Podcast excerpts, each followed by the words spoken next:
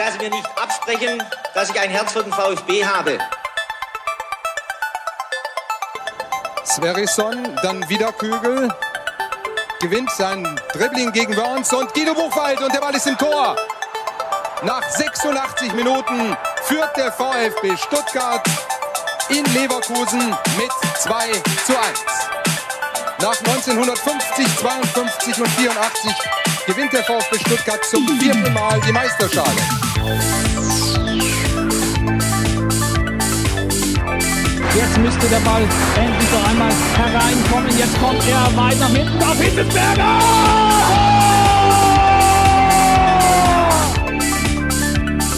Mario Gomez, spitze Winkel, noch einmal nach innen. Pizza hat den Ball und es gibt noch einmal Abstoß vom Tor. Und jetzt ist das Spiel aus und der VfB Stuttgart ist deutscher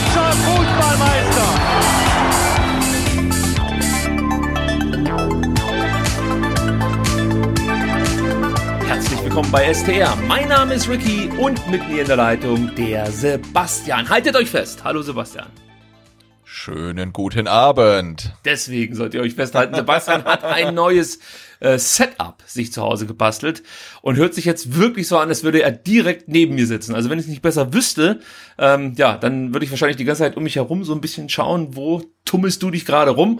Aber ähm, du hast ja einfach mal ein neues Mikrofon zugelegt und das hört sich bombastisch an. Ja, ich hoffe, das ähm, bleibt auch so über die Aufnahme. Genau, ich habe ähm, ja, abgegradet von einem Headset auf ein äh, normales Mikro und habe jetzt hier dieses komplette Radiostudio-Feeling. Ähm, es, es, es fühlt sich gut an. Ich muss jetzt halt gucken, dass ich den Abstand zum Mikro beibehalte, weil das ähm, diktiert ja so ein Headset und da muss man jetzt so ein bisschen Disziplin zeigen, wenn man vor dem Mikro sitzt. Aber ja, man ist halt ein bisschen freier und wenn dann die Soundqualität auch noch besser ist, dann ist es ja äh, umso schöner. Ja, also bislang hört sich hervorragend an. Und natürlich müssen wir jetzt auch erstmal wieder reinkommen in die, in die neue Podcast-Saison. Sebastian, nach der langen Sommerpause äh, müssen wir uns auch erstmal wieder finden. Ja. Und ähm, ja, deswegen sollte es heute ein bisschen holprig losgehen und der ein oder andere Tonaussetzer äh, zu hören sein, dann seht uns das nach. Wir sind hier zum ersten Mal jetzt in der Bundesliga, äh, zumindest mit dem Setup unterwegs. Also von daher äh, werden wir uns über die nächsten Folgen dann immer mehr etablieren. Denn darum ums Etablieren in der Bundesliga soll es nicht nur in Sachen Podcasting gehen, sondern auch in Sachen VfB Stuttgart. Ähm, es ist doch einiges passiert in den letzten sieben Tagen und das hat uns dann ähm, ja, darin bestärkt, diesen Podcast auch in der Sommerpause regelmäßig fortzuführen. Wir haben das ja schon so ein bisschen angekündigt, dass wenn es Themen gibt, werden wir senden. Und ähm, ja, wir sind zu der Erkenntnis gekommen, es gibt genügend Themen, über die wir heute sprechen können, Sebastian. Ähm, alle wichtigen Personen haben sich im Endeffekt äh, letzte Woche geäußert. Thomas Hitzesberger, Sven Mislintat und der Trainer Pellegrino Matarazzo. Es gibt jede Menge Neuigkeiten, was den Transfermarkt angeht. Also natürlich nichts Konkretes, aber es gibt das ein oder andere Gerücht und Tendenzen, die wir hier besprechen werden und ähm, euch dann auch so ein bisschen vielleicht mit unseren Einschätzungen ähm, ja, verwöhnen möchten, sage ich jetzt mal. Oh, okay. Gut, fangen wir mal da an. Ähm, was vielleicht dann am Ende am wichtigsten sein dürfte, nämlich äh, wie sich der VfB so auf dem Platz präsentiert. Äh, also fangen wir mit Pellegrino Matarazzo an, der in einem Interview gesagt hat, in der Bundesliga werden wir unsere Matchpläne variabler ausrichten können als in der zweiten Liga. Das kann uns zugutekommen. Das ist ja ein Thema, das wir, glaube ich, auch schon ein paar Mal angerissen haben. Da geht es darum, dass der VfB natürlich seine Probleme hatte mit tiefstehenden Gegnern, ähm, die im Endeffekt einfach nur mit dem 0-0 schon zufrieden waren und der VfB vielleicht noch nicht die Qualität besitzt, sich reihenweise Chancen zu erspielen und wenn man die Chancen dann irgendwann mal erspielt hat, dann die auch zu verwandeln.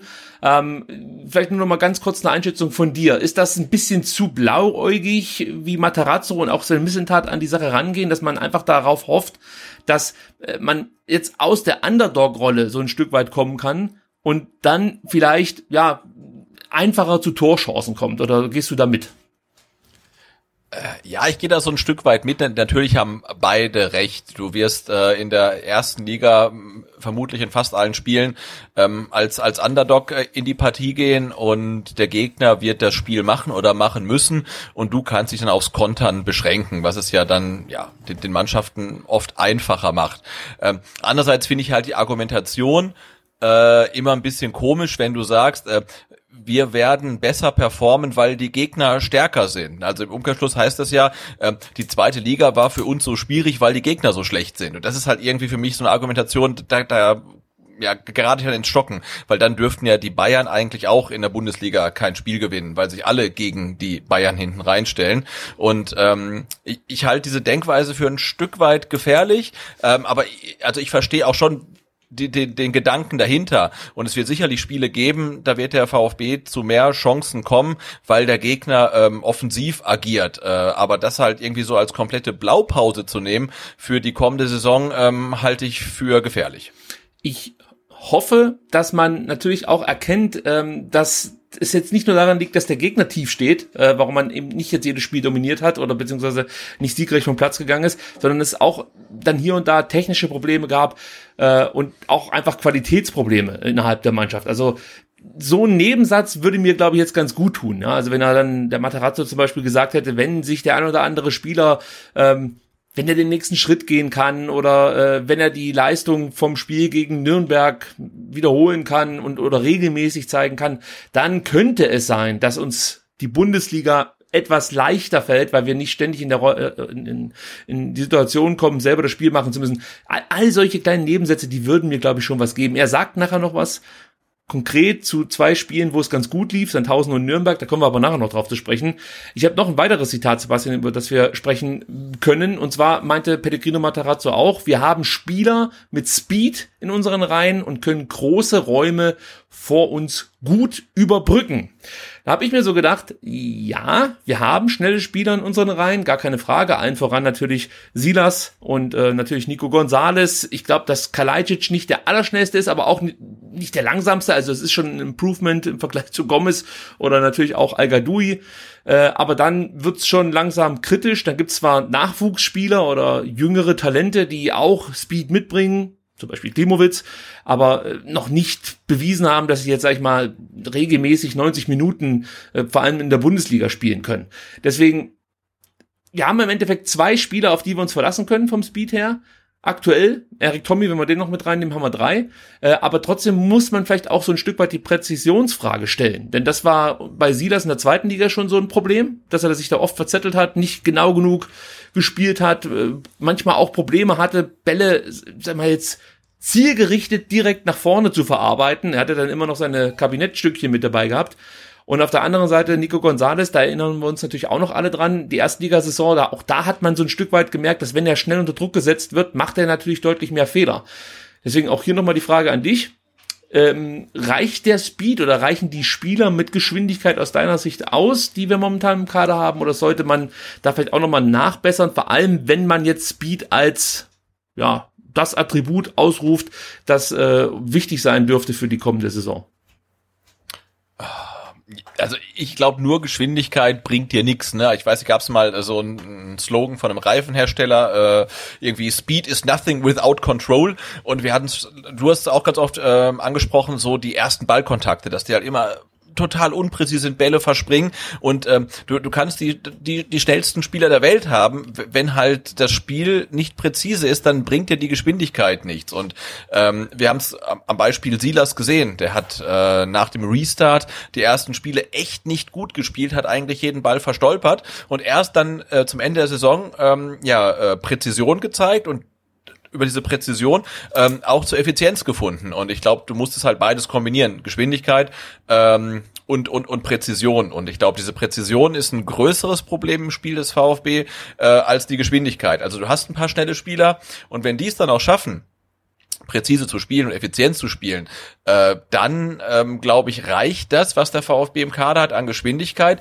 Und das ist halt auch so ein Punkt, den Materazzo vielleicht nicht angesprochen hat. Du hast dann als VfB, als Aufsteiger in Spielen gegen ja, Favoriten vielleicht auch nur diese eine Konterchance und die musst du halt nutzen. Also du musst einfach äh, effizient sein. Das haben wir ja in der letzten Aufstiegssaison ähm, gesehen, wo wir äh, ja, glaube ich, auswärts fast alles verloren haben, aber zu Hause fast alles gewonnen haben ähm, und häufig auch 1-0 gewonnen haben. Und du musst halt diese eine Chance, die du dann hast, die musst du halt machen. Und ähm, Gonzales und auch Silas haben zum Ende der Saison dann gezeigt, dass sie in der Lage sind, diese eine Chance auch zu nutzen. Ne? Also auch wieder gegen Nürnberg, also Silas äh, Ballgewinn gegen Markreiter und dann macht er halt einfach das Ding halt auch mal rein. Aber wir haben auch gesehen, ähm, nach dem Restart hat er halt diese Sachen, diese Bälle halt ja wirklich gnadenlos verstolpert und da hoffe ich halt, dass wir dann in der Bundesliga halt ähm, dauerhaft den ähm, effektiven, effizienten und abschlussstarken Silas zum Beispiel sehen.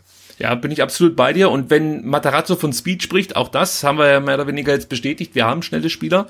Äh, aber was mir noch so ein Stück weit fehlt, ist die Schnelligkeit im Kopf. Also du hast vielleicht Spieler, die sich schnell äh, mit Ball und auch ohne Ball bewegen können, aber oft fehlt es dann auch an den richtigen oder äh, es fehlt an der Entscheidungsschnelligkeit bei dem einen oder anderen, vielleicht dann entscheidenden Aufbauspieler. Ja, also da hast dann oft Momente, wo Spieler nochmal abdrehen, wo man nicht konsequent nach vorne spielt, wo man die Situation nicht erkannt, erkennt. Wir haben auch mal in einer Podcast-Folge gesagt, uns fehlen eigentlich Spieler, die so ein Auge für freie Räume haben.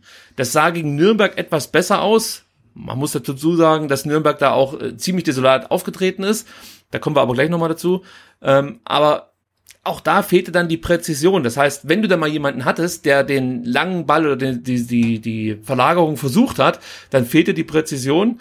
Und ähm, ja, also es ist für mich ist für mich irgendwie gerade noch ein bisschen schwer vorstellbar, dass der VfB sich einfach nur mit zwei schnellen Außenspielern äh, regelmäßig zu Chancen äh, kombiniert oder oder äh, Chancen ersprinten kann. Ich mache da noch ein großes Fragezeichen dahinter. Also ich hoffe, es gibt noch einen weiteren Matchplan, als äh, nur schnelle Spieler einzusetzen, weil ich glaube, da brauchen wir noch was. Vor allem in der Defensive müssen wir da äh, stabiler werden, nicht nur im Vergleich zu den Bundesliga-Jahren davor, sondern auch im Vergleich zur letzten Zweitligasaison. Jetzt ja, kommen wir, muss, äh, ja. genau, ich würde auch sagen, das ist ja auch jetzt keine ähm, gemeine Kritik an äh, Pellegrino Materazzo, aber ähm, auch für ihn ist das ja Neuland jetzt als Bundesliga-Cheftrainer. Also für ihn ist ja gerade alles Neuland. Also äh, Cheftrainer überhaupt erst Zweitliga und jetzt Bundesliga. Ähm, aber es ist ja auch nicht so, dass er dann sagen kann, hey, ich habe schon x Mannschaften in der ähm, Bundesliga als Cheftrainer zum Klassenerhalt geführt. Also äh, auch er muss dann vielleicht auch seine Einschätzung dann anpassen, revidieren.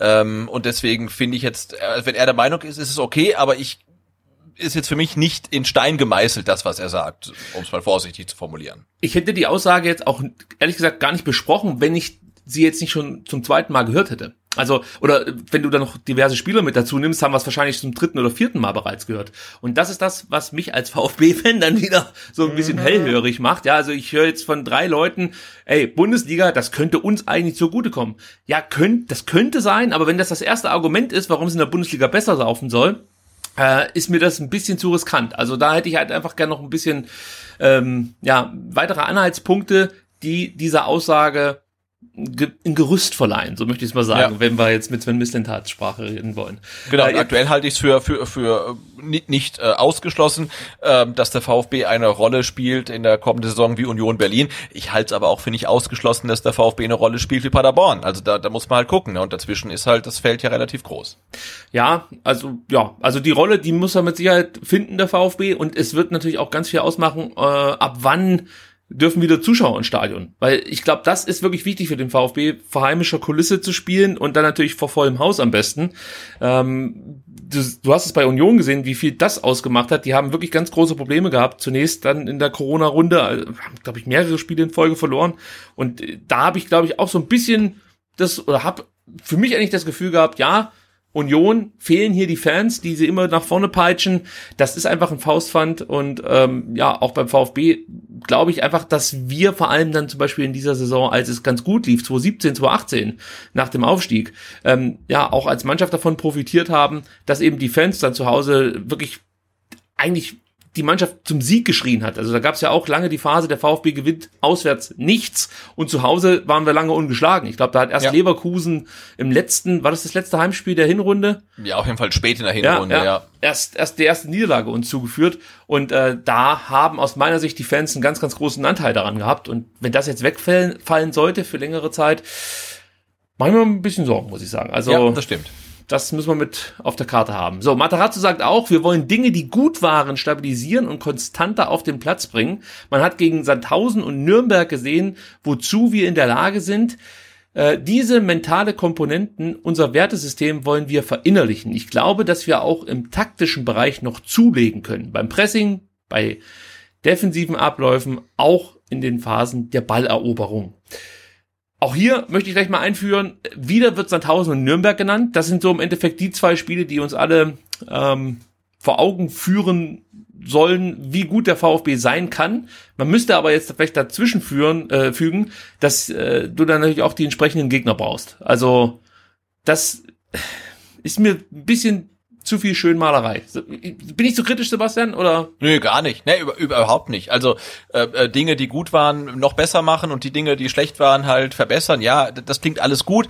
Ähm, aber ich glaube, wir sind echt lang genug VfB-Fans und gucken lang genug die Spiele und sind äh, oft genug auf und wieder abgestiegen, ähm, um zu wissen, also was, nee, was zählt es auf dem Platz, ja? Und was jetzt ein, ein Trainer äh, nach dem letzten Spieltag äh, der Aufstiegssaison sagt, also das kann man dann bewerten, vielleicht nach zehn Spieltagen in der Bundesliga Bundesliga-Saison. Aber äh, jetzt auch als Beispiel halt genau die zwei Spiele ähm, zu nehmen, die unserer Meinung nach dann vermutlich Ausreißer nach oben sind, ja. äh, finde ich schwierig. Ne? Also da, weil da gab es einfach zu viele Gegenbeispiele. Da gab es zwei Spiele gegen Wien Wiesbaden, da gab es Spiele gegen, weiß ich nicht, Aue und Osnabrück und Kiel und also und und und Fürth. Also so Spiele, so viele Spiele, in denen es wirklich überhaupt nicht zusammenlief. Ähm, und wenn man von 34 Spieltagen oder von 34 Spielen dann genau eigentlich zwei rausziehen kann, wo es richtig gut lief, das ist halt so ein bisschen dünn. Und wenn die dann auch gerade am Ende der Saison dann noch sind, ähm, ja, also ist für mich jetzt kein das war ein tolles Spiel, ich habe es total genossen, ähm, aber für mich jetzt äh, keine, wie soll ich sagen, Hoffnungsbringer, dass jetzt in der kommenden Erstligasaison alles total cool wird. Also das Einzige, was ich aus diesen beiden Spielen wirklich mitnehme, ist für mich die Zielstrebigkeit, die den ja. Unterschied ausgemacht hat. Ansonsten spielte uns da der Gegner in die Karten. Sandhausen, wie gesagt, war mehr oder weniger noch ein bisschen angeschwipst von, von, von der Feier des Klassenerhalts. Nürnberg komplett von der Rolle, hat uns im Endeffekt, ich glaube, drei oder vier Tore geschenkt. Ähm, also klar, die musst du dann auch erstmal machen und ähm, der VfB hat natürlich auch gut gespielt. Also das, das möchte ich hier natürlich nicht irgendwie, haben sie gut gespielt. Ja, so darstellen. Und sie haben vor allem mal das, das, das gezeigt, ne, zu, äh, wozu sie imstande sind. Das wäre ja das Schöne einfach. So und ich, ich bin dabei Materazzo, wenn uns wenn es, wenn es der Mannschaft gelingen würde, regelmäßig solche Partien abzuliefern, wie gegen Sandhausen und Nürnberg, dann wird man auch die Klasse halten. Da lege ich mich jetzt schon fest. Ja, Na klar.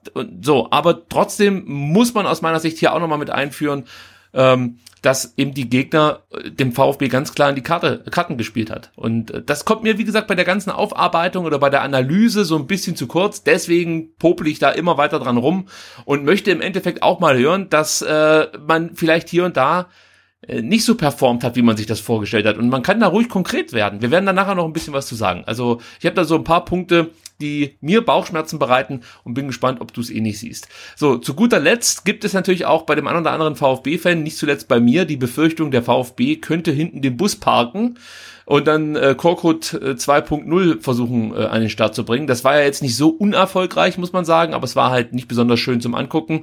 Und wenn man ganz eigennützig denkt und sich überlegt, dass man die Spiele sowieso nur äh, vom Fernseher sehen kann, zumindest in den ersten Wochen der neuen Saison, dann äh, wäre einem, glaube ich, ein mitspielender VfB lieber als ein sich hinten reinstellender VfB, der am besten dann noch die zwei Konterchancen, die sie sich dann vielleicht irgendwie erarbeiten, vergibt. Also da hat sich aber Matarazzo schon geäußert jetzt und nimmt mir so ein bisschen die Angst. Er sagt, viele Gegner werden das Spiel machen wollen.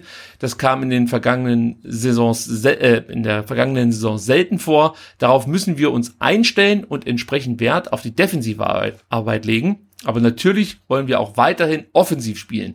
Wir wollen den Ball haben und Torchancen kreieren. Wir wollen nicht nachlassen. Es wird darum gehen, die richtige Balance zu finden. Und ähm, das ist für mich so eine Aussage, damit kann ich ganz gut leben. Was soll er auch sonst anderes sagen, könnte man vielleicht jetzt ja, hinterher genau, schieben. Ja. ja. aber trotzdem sind sind hier, oder man kann herauslesen, ja, er möchte sich jetzt nicht hinten reinstellen und im Endeffekt, ähm, ja, vielleicht ähnlich spielen wie Wien Wiesbaden gegen Stuttgart erstmal 0-0 feiern und irgendwann wird sich dann der Gegner schon einen massiven Fehler leisten und den nutzen wir dann vorne mit unserem Scheffler, den wir zwar nicht haben, aber vielleicht doch finden, aus. So. Gut. Nee, das klingt schon so ein bisschen, ähm, ja dann äh, tatsächlich eher Paderborn, also hoffentlich mit anderem äh, sportlichem Erfolg, aber auch, dass du sagst, hey, wir wollen uns nicht nur ähm, ja hinten verbarrikadieren, sondern halt ja unser Spiel ein bisschen machen und ähm, dann mal gucken, ähm, was was möglich ist. Ja, also ich habe mir das auch ein, mal so ein bisschen zurechtgelegt. Ich gehe davon aus, dass Matarazzo stark darauf achten wird, wie der Gegner auftritt. Das ist mit Sicherheit dann auch sowieso schon die große Veränderung äh, in der Winterpause gewesen. Also als ähm, weiter da war, gab es ja im Endeffekt gar keine Gegneranalyse, jedenfalls nicht offiziell. Und bei Matarazzo hat man ja schon gehört, dass man sich da deutlich am Gegner orientiert und versucht, den dann zu bespielen oder auf Schwächen zu reagieren. Also das wird, glaube ich, noch mehr in den Fokus rücken. Aber es gibt halt auch so ein paar Baustellen, die jetzt meiner Meinung nach nicht konkret angesprochen wurden von Matarazzo nicht, von Missentat nicht und von Thomas Sitzesberger auch nicht. Und das fängt bei mir beim Thema Abwehrspieler an. Also da musst du jetzt einfach damit rechnen, dass du in der Bundesliga natürlich zum einen Spieler auf dich zukommen hast, die schneller sind und natürlich auch technisch besser. Und wenn ich mir dann vorstelle, dass bei uns Abwehrspieler in der Zweitligasaison schon Probleme hatten gegen, gegen Spieler, die, sagen wir mal, nicht so technisch versiert waren und auch nicht so schnell waren, dann sehe ich da doch schon auch ein Problem. Ich weiß nicht, ob man das nur taktisch lösen kann. Also ich glaube, auch hier muss man sich einfach dann noch verstärken. Ähm, das haben wir ja, glaube ich, letzte Woche schon thematisiert, dass man äh, noch in der Innenverteidigung nachlegen muss. Wir kommen auch nachher natürlich noch auf diverse Kandidaten zu sprechen, die aktuell hier in Stuttgart rumgeistern. Aber für mich ist das wirklich essentiell wichtig, dass man vor allem gestandenen Innenverteidiger findet äh, mit einem Rechtsfuß. Also ich glaube, das ist zu ausrechenbar, wenn du jemanden hast, der sich ständig den Ball dann auf den linken Fuß legen muss. Äh, und wenn du dann Leute hast mit viel Tempo, die dich dann anlaufen, Ah, ich weiß nicht, also da mache ich mir schon große Sorgen. Also das und du kannst es übrigens auch andersrum sehen. Ja, natürlich sind nicht nur die Stürmer schneller und technisch besser, sondern auch die gegnerischen Abwehrspieler sind schneller und technisch besser. Das heißt, wenn ich auf Schnelligkeit setze, wie wir ja eingangs besprochen haben, ähm, dann musst du halt damit rechnen, dass ein, dass ein Abwehrspieler dann vielleicht dann doch eher nochmal ins Sprintduell mit dir überhaupt erstmal reinkommt, als es in der zweiten Liga der Fall war. Also es gibt ja da auch schon schnelle Abwehrspieler in der, in der Bundesliga oder schnellere als in der zweiten Liga. Also auch da müssen eigentlich die Spieler, auf die wir jetzt in der Offensive setzen, auf jeden Fall einen Zahn zulegen im Vergleich zur abgelaufenen Zweitligasaison. Äh, ich habe mir dann so überlegt, dass, dass Silas ja eigentlich der perfekte Spieler sein könnte, eben für so ein Konterspiel. Also, dass, dass das wirklich so ein lauernder Spieler ist, der darauf wartet, dass Kalajdzic zum Beispiel äh, den, den, den Ball klatschen lässt und dann wird der Ball jetzt, was weiß ich, ich sag jetzt einfach mal die Davi, wir gehen davon aus, er ist topfit und spielt eine Bombensaison, dann wird er die Davi direkt in den Lauf von, von Silas ähm, gespielt und der Ball vom Didavi natürlich nicht der Didavi selber. und äh, dann geht der Silas steil und macht die Bude rein. Aber bei dieser ganzen Überlegung stelle ich mir halt weiterhin die Frage, du wirst sie mir nicht beantworten können, aber ich möchte sie äußern. Äh, Fehlt es da nicht am taktischen Verständnis bei Silas? Also versteht er das dann auch, dass das so eine lauernde Rolle was anderes ist als ein klassischer Wingback, den er ja zuletzt gespielt hat? Und bei Kalajdzic muss man sich natürlich die Frage stellen, ist er technisch schon so weit, um als, ich nenne ihn jetzt mal, Klatschspieler zu fungieren. Wandspieler finde ich irgendwie blöd, weil er muss ja schon ein bisschen mehr machen, als äh, nur, nur da zu stehen und den Ball klatschen ja, lassen. Stimmt. Ja, also da habe ich noch so ein bisschen Bedenken, weißt du, ob das offensiv so funktionieren kann. Ich lasse mich da gerne positiv überraschen, aber um Silas wirklich perfekt einzusetzen, glaube ich, muss er taktisch sich deutlich verbessern und bei Kalajdzic möchte ich mir noch kein Urteil erlauben, weil das jetzt ungerechtfertigt wäre, äh, ungerecht wäre, weil er einfach ähm, nach seiner schweren Verletzung zu wenig mit der Mannschaft trainiert hat und mit Sicherheit noch Zeit braucht, um wieder ja da ungefähr zu landen, wo er vielleicht vor einem Jahr stand. Also Trotzdem, da auch noch Fragezeichen meinerseits. Ich weiß nicht, ob du dazu noch was sagen möchtest oder weil ja, Fragezeichen durchaus berechtigt, aber ich sehe in beiden irgendwie das Potenzial, dass sie in ihre Rolle in der Bundesliga auch äh, reinwachsen können. Ja, das, mhm. also, das, ich glaube, diese ganzen Fragen, die wir haben, die ähm, können wir äh, nach zehn Spieltagen halt echt beantworten. Ne? Also da, da gibt's ja so viele Fragen, also gar nicht für den VfB oder nicht nur auf den VfB bezogen, sondern zum Beispiel eine meiner größten Fragen, die ich ähm, an die kommende Saison habe, ist ähm, zum Beispiel, ist Fabian Klos äh, der nächste Tirode? Oder trifft er auch in der Bundesliga. Ja? Also ist Silas, ähm, nee, ja, ja ich also, weiß, was du meinst, ne, ja, ja, ja. Ne? Das sind so viele Fragen. Zum Beispiel guckt der ähm, Union Berlin an ähm, nach dem Aufstieg letzte Saison. Da hat man auch gesagt, wie soll das denn diese Mannschaft schaffen mit ihrem, weiß ich nicht, äh, 58 Mann Kader äh, und die holen noch den Gentner und am Ende der Saison dann stellt sich raus, okay, der Gentner ist irgendwie einer der Besten bei denen, weil es halt genau gepasst hat. Die haben sich zusammengerauft ähm, und und wir haben viele junge Spieler, die sicherlich äh, ja viel viel Potenzial nach oben haben und sich da anpassen können und entwickeln können. Ähm, und das kann dir niemand beantworten. Ne? Also Silas Gonzales, nimm, nimm den Massimo. Das kann sein, der ist halt äh, für die Bundesliga völlig untauglich. Kann auch sein, der spielt eine wahnsinnig gute Rolle. Und das wird sich erst äh, zeigen, wenn es dann wirklich losgeht. Ja, das ist, das ist klar, logisch. Wobei ich jetzt, sage ich mal, den Weg, den der VfB eingeschlagen hat, für den äh, besseren halte, als das, was Union jetzt macht. Also ohne jetzt natürlich jetzt ähm, ja, schon, schon große Prognosen anstellen zu wollen, aber ich könnte mir vorstellen, dass es für Union extrem schwer wird jetzt im zweiten Jahr. Vielleicht schaffen sie es auch nochmal, aber ich behaupte jetzt mal so einen Weg wie den Mainz zum Beispiel hingelegt hat, ja, dass man sich wirklich über, über, ja, fast schon ein Jahrzehnt, nee, über ein Jahrzehnt, Jahrzehnt ja. ja also elf Jahre Augsburg, oder wie lang? Zwölf Jahre? Also ich glaube, ja, Augsburg und Mainz, der, die, die einen zehn, die anderen elf, ne? Ja. Also das ist schon. Ähm, also das sehe ich jetzt nicht, ja. weil du hast halt nicht die jungen Spieler, die du dann zum Beispiel weiterverkaufen kannst. Äh, du hast jetzt bei Union Berlin eine Mannschaft, die über ihre Mentalität kommt, über ihren Einsatz kommt, aber es fehlen für mich da halt einfach dann auch junge Talente, die du dann vielleicht auch mal verkaufen könntest und dann könntest du dir wieder andere Spieler holen. Also die müssen mit Sicherheit jetzt auch schauen, dass sie irgendwie so, so ein bisschen diesen, diesen, ja, dieses Jahr Bundesliga oder dann das zweite Jahr Bundesliga auch ein bisschen zu Kohle machen können. Also was ich meine, ja. also ja, klar. Ja, das bringt ja nichts, wenn du ständig alte Spieler dir irgendwie holst. Das, das wird auf Dauer nicht gut gehen. Allerdings hat natürlich Union einen ganz anderen Anspruch als der VfB. Von daher sage ich, der die Idee, die man ja deutlich erkennt bei Sven Missentat, mit jungen Spielern, mit viel Potenzial, ähm, ja, in diese Bundesliga-Saison zu gehen, die kann ich schon ganz gut nachvollziehen. Wobei, und da müssen wir vielleicht auch nochmal ganz kurz drauf zu sprechen kommen, es fehlen natürlich auch so Leute, die, die einfach genügend Bundesliga-Erfahrung haben. Wir haben hier und da Leute, ja, Castro ist mit Sicherheit dazu nennen, Bartschuber natürlich, auch ein Kempf kann man glaube ich schon mit dazu zählen, aber es gibt halt dann auch Spieler, die eigentlich ganz wichtig sind, wie ein Endo, äh, wo wir jetzt nicht genau wissen, wie sich der mhm. in der Bundesliga präsentieren wird oder auch ein Stenzel. Also natürlich hat er auch ein bisschen Bundesliga-Erfahrung, aber äh, hat halt ein relativ überschaubares Jahr gehabt äh, in Freiburg, bevor er dann zum VfB kam. Also auch da sind noch kleine Fragezeichen, die man machen könnte.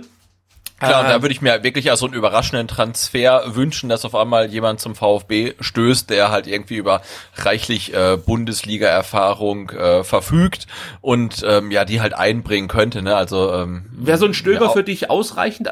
Also der hat jetzt zwei nee, Jahre Bundesliga nee. gespielt. Also du meinst so richtig nee, etablierten Mann? So richtig. Also ich, ähm, ich hätte ähm, ähm, Augsburg hat ja ähm, Daniel Caligiuri geholt. Mhm. Ähm, Hätte ich super gefunden, ne? Aber wenn man halt sieht, der ist 32 und bekommt in Augsburg einen Dreijahresvertrag, also hätte der VfB einem 32-Jährigen einen Dreijahresvertrag gegeben, hätte ich glaube ich auch ähm, ziemlich geschumpfen. Also insofern, klar, irgendwelche Vereine geben halt einem 32-jährigen Vertrag bis 2023. Das ist halt Quatsch. Ähm, und wenn der VfB das nicht mitmacht, ist es okay. Aber genauso ein Spieler zum Beispiel wie Daniel Kelly Jury, der hat uns ja sogar auf der Position geholfen, auf, auf der rechten Seite halt. Ne? Also irgendwie so einen könnte ich mir noch gut vorstellen. Ich, ich greife jetzt schon einen Programmpunkt vorweg, den wir später im, im Transfer-Update äh, beackern wollen. Aber ich sehe es ein bisschen anders, weil ich der Meinung bin, ähm, also ich muss, ich mach ganz kurz das Fenster auf, über das wir eigentlich nachher sprechen wollten.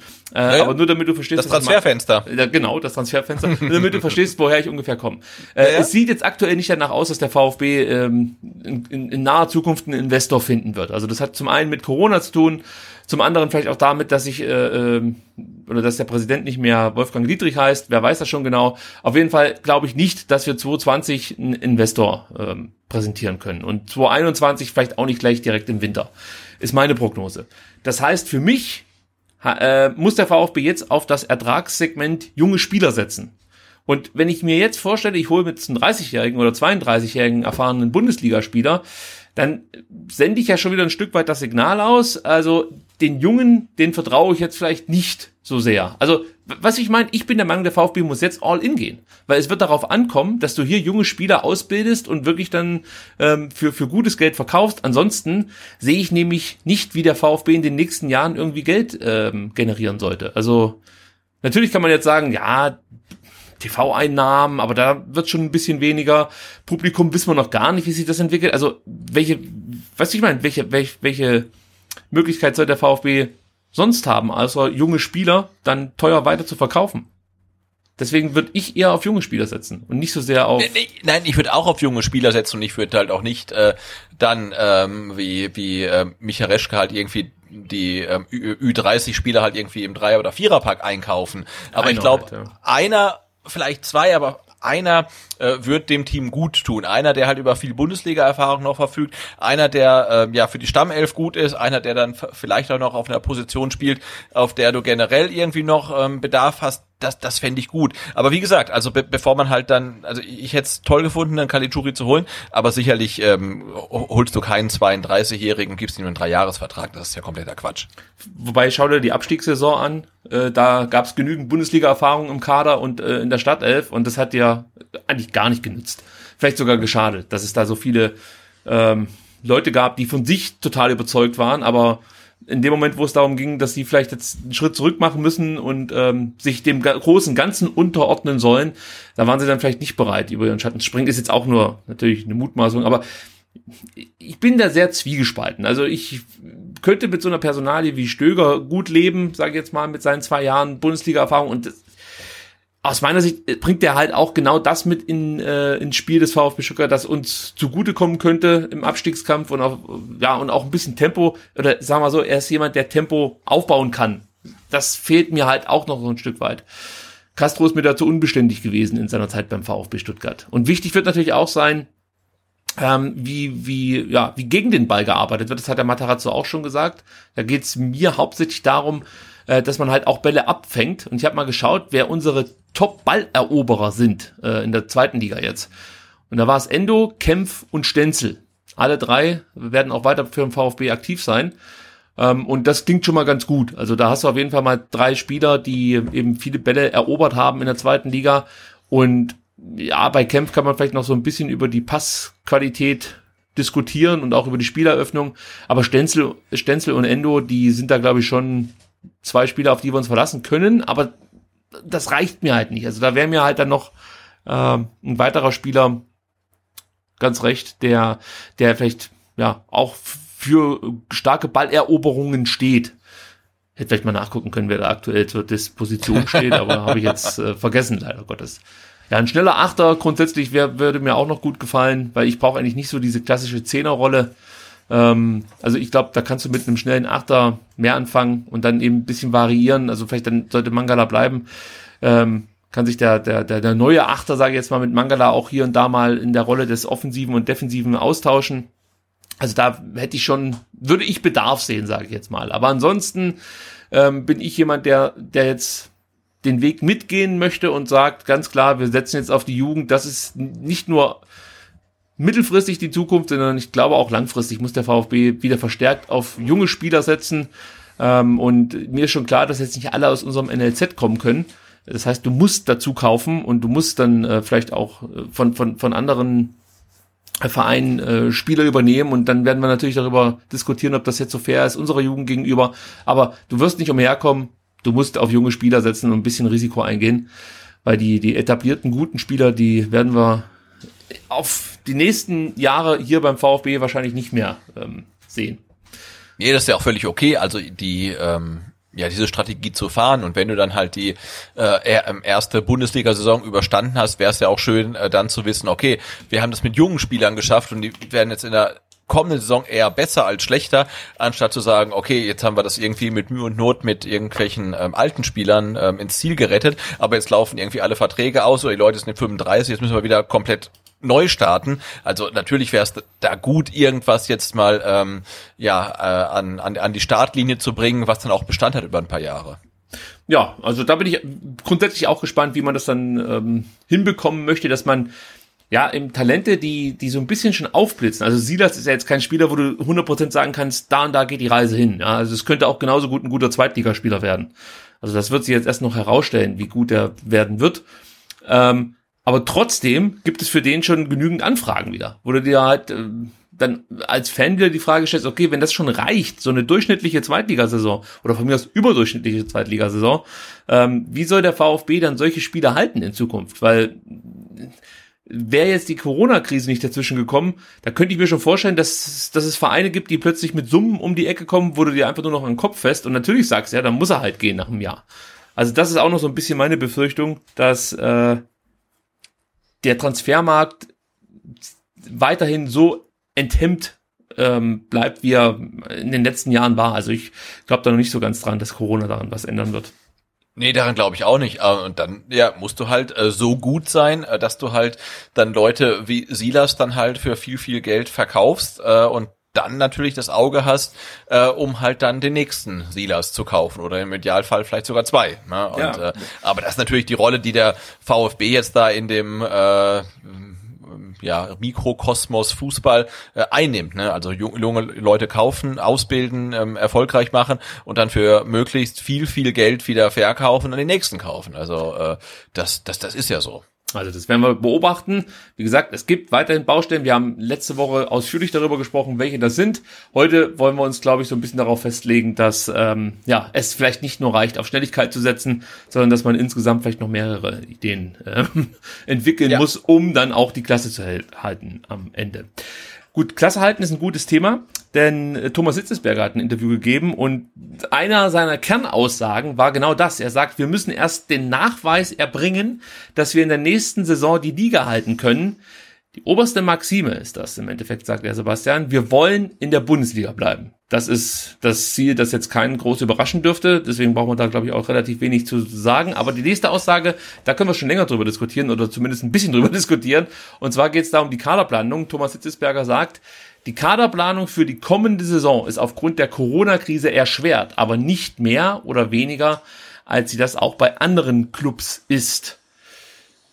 Tja, äh, wie, das Thema wird uns nachher auch nochmal beschäftigen, wie siehst du denn das aktuell jetzt, dass der VfB mehr oder weniger ja, ein sehr, oder sehr überschaubares Budget hat, mit dem er jetzt arbeiten muss?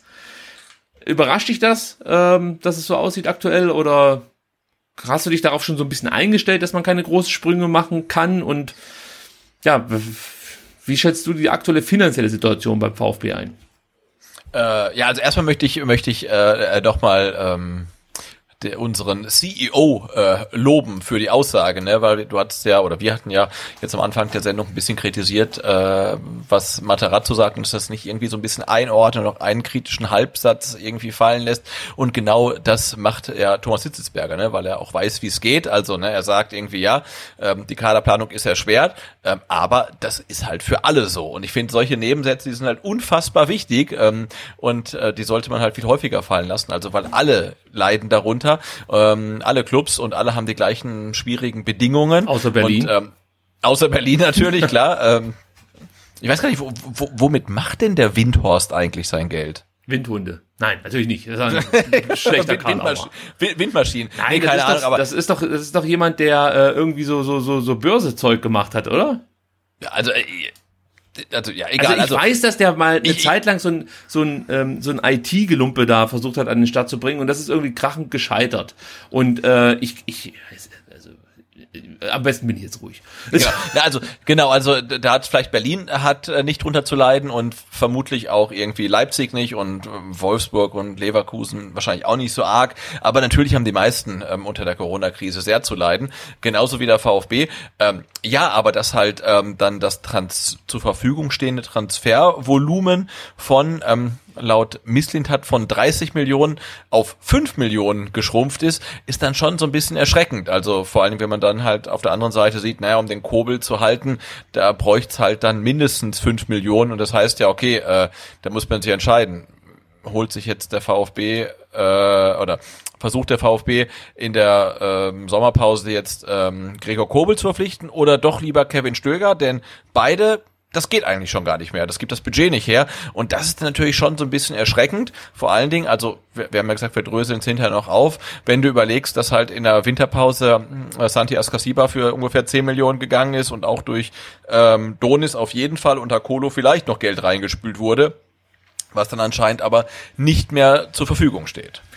Ich muss jetzt noch auflösen, Sebastian, nachdem du wieder vieles äh, richtig hier aufgeschüttelt hast. danke, danke. Also, der Windhorst, ja, ja, der ist in IT-Sachen mal ganz groß IT? gewesen. Okay. Und natürlich, wie auch immer, ähm, Investorengeschichten. So. Ähm, Im Großen und Ganzen Gewerbeimmobilien. Also der hat eigentlich im Endeffekt schon überall versucht, Geld zu verdienen. Und es scheint ihm auch ganz gut gelungen zu sein, muss man ja, sagen. Ich meine, wenn, wenn, man, wenn man so viel Geld äh, ähm, in die Hertha stecken kann, dann muss man es irgendwie geschafft haben. Ja. ja, man muss es auch wollen vor allem. Also ja, auf jeden Fall. Ich, ich wüsste, selbst wenn ich über so ein Vermögen verfügen würde, hätte ich kein gutes Gefühl, es ausgerechnet der Hertha zu geben. Aber gut, das ist ein anderes Thema. Ja, ähm, das müssen wir jetzt hier. Das können ja die Jungs im Hertha-Podcast äh, ausführlich besprechen. Gut, ähm, äh, nochmal konkret auf die Geldsituation werden wir nachher kommen, aber Thomas Hitzesberger hat noch was gesagt, was wir vielleicht auch noch ganz kurz hier erwähnen sollten. Er meinte nämlich, wir sind auf keinen Fall über den Berg, also damit bezieht er was sich wahrscheinlich aktuell auf diese Corona-Krise. Der mhm. Aufstieg war sportlich und wirtschaftlich sehr wichtig, befreit uns aber vor allem aus der emotionalen Schieflage. Wirtschaftlich sind wir, und Achtung, weiterhin in einer angespannten Lage. Hier nochmal die Nachfrage.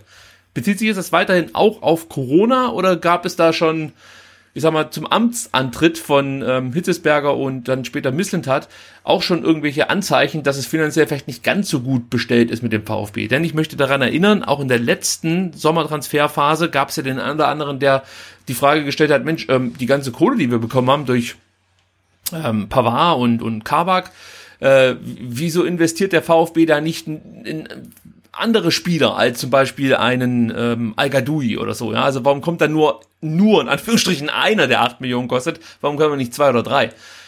Also gab es da vielleicht schon vor einem Jahr Probleme, von denen wir nichts wussten, weil dieses weiterhin macht mich so ein bisschen stutzig.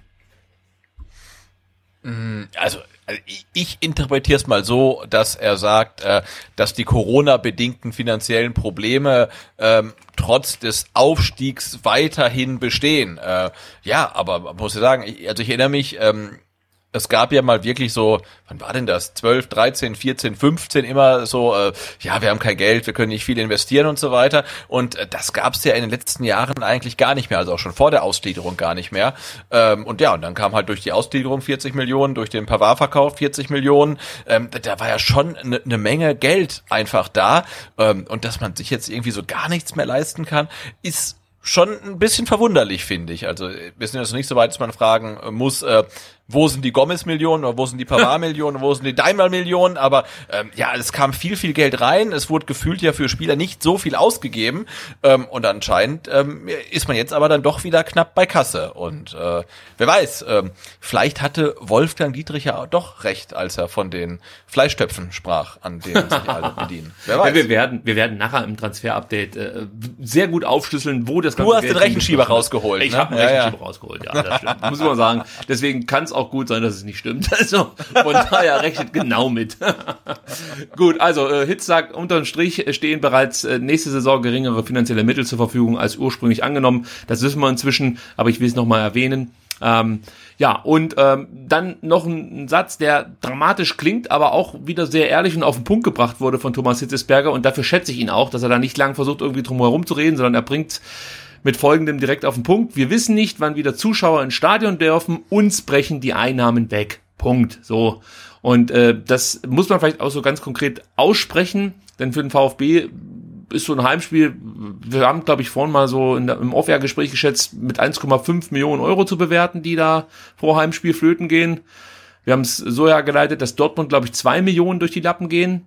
Genau, so stand es mal im Kicker drin, ja. Genau, und der VfB hat ja auch in der Regel ein volles Haus. Also in der Bundesliga wäre das Ding auch voll gewesen. Und selbst wenn es dann nur 1,2 Millionen sind, ja, also bei 17 Heimspielen könnt ihr ja selber ausrechnen, das ist dann im Endeffekt schon, ähm, ja, das sind im Endeffekt genau die Spieler, die du jetzt verpflichten wollen würdest. Also diese Einnahmen, die du da hättest, die fallen dir dann letzten Endes weg und deswegen musst du dich halt jetzt mit 5 oder 10 Millionen Euro irgendwie so über Wasser halten. Äh, genau, ich glaube, das kann man schon festhalten. Also diese vier Heimspiele ohne Zuschauer, das sind vermutlich Einnahmen, da hätte man einen äh, soliden Erstligaspieler für verpflichten können. Und ja, wenn nicht sogar. Halt nicht da, ja, ne? Ja, da hättest du deinen erfahrenen Bundesligaspieler sofort gehabt, Sebastian. Ja. mit der Kohle. Ja. So, und dann äh, ein Thema, das natürlich hier beim VfB immer wieder diskutiert wird, das ist die vermeintlich zu hohe Erwartungshaltung. Und über diese mögliche zu hohe Erwartungshaltung hat Hitzesberger wieder was sehr Interessantes gesagt, das ich euch auch nicht vorenthalten lass, äh, enthalten möchte. Und zwar sagt er, wenn man sich die zweite Liga mal genauer anschaut, sieht man, auch andere Clubs, die abgestiegen und nicht gleich wieder aufgestiegen sind. Die Spielweise in der zweiten Liga unterscheidet sich doch sehr von der Bundesliga. Wir waren bemüht, der neu zusammengestellten Mannschaft Zeit zu geben und uns mehr auf die Entwicklung und nicht ständig auf die Ergebnisse zu fokussieren. Das ist nicht immer gelungen. Die Erwartungshaltung, auch unter den Fans, registrieren wir alle und die lässt sich gut begründen. Wenn man sich darauf einstellt und Erfolg hat, gibt es nichts Besseres, als beim VfB zu arbeiten. Und dieser Absatz, Sebastian, da sind so viele Dinge drinne, die ich dann einfach auch mal nickend und fast schon beklatschen möchte. Äh, benicken und beklatschen möchte, so könnte man sagen. Also zum einen räumt er ja selber hier mehr oder weniger auch einen Fehler ein, ja, dass man eigentlich der Mannschaft Zeit geben wollte, um sich zu entwickeln, aber es sei nicht immer gelungen. Also das ist etwas, äh, das kann man glaube ich schon so auch ein bisschen als als Fehler eingestandenen Fehler werten, ja, oder sehe ich das zu optimistisch? Ähm, äh, nee, also ich glaube schon, dass man mit Tim Walter in die Saison gegangen ist und, und vielleicht ein bisschen blauäugig gewesen ist. Und hat dann gesagt, okay, äh, neuer Spielstil und offensiv und Hurra-Fußball und äh, junge Wilde und schnell und Ballbesitz und hm, hm, und Ergebnisse sind erstmal egal. Und hat dann aber gemerkt, okay, wenn die Ergebnisse ausbleiben, dann äh, funktioniert dieses ähm, Gesamtkonstrukt VfB mit Mannschaft und Verantwortlichen und Fans und schwierigem Umfeld, das funktioniert dann doch nicht so.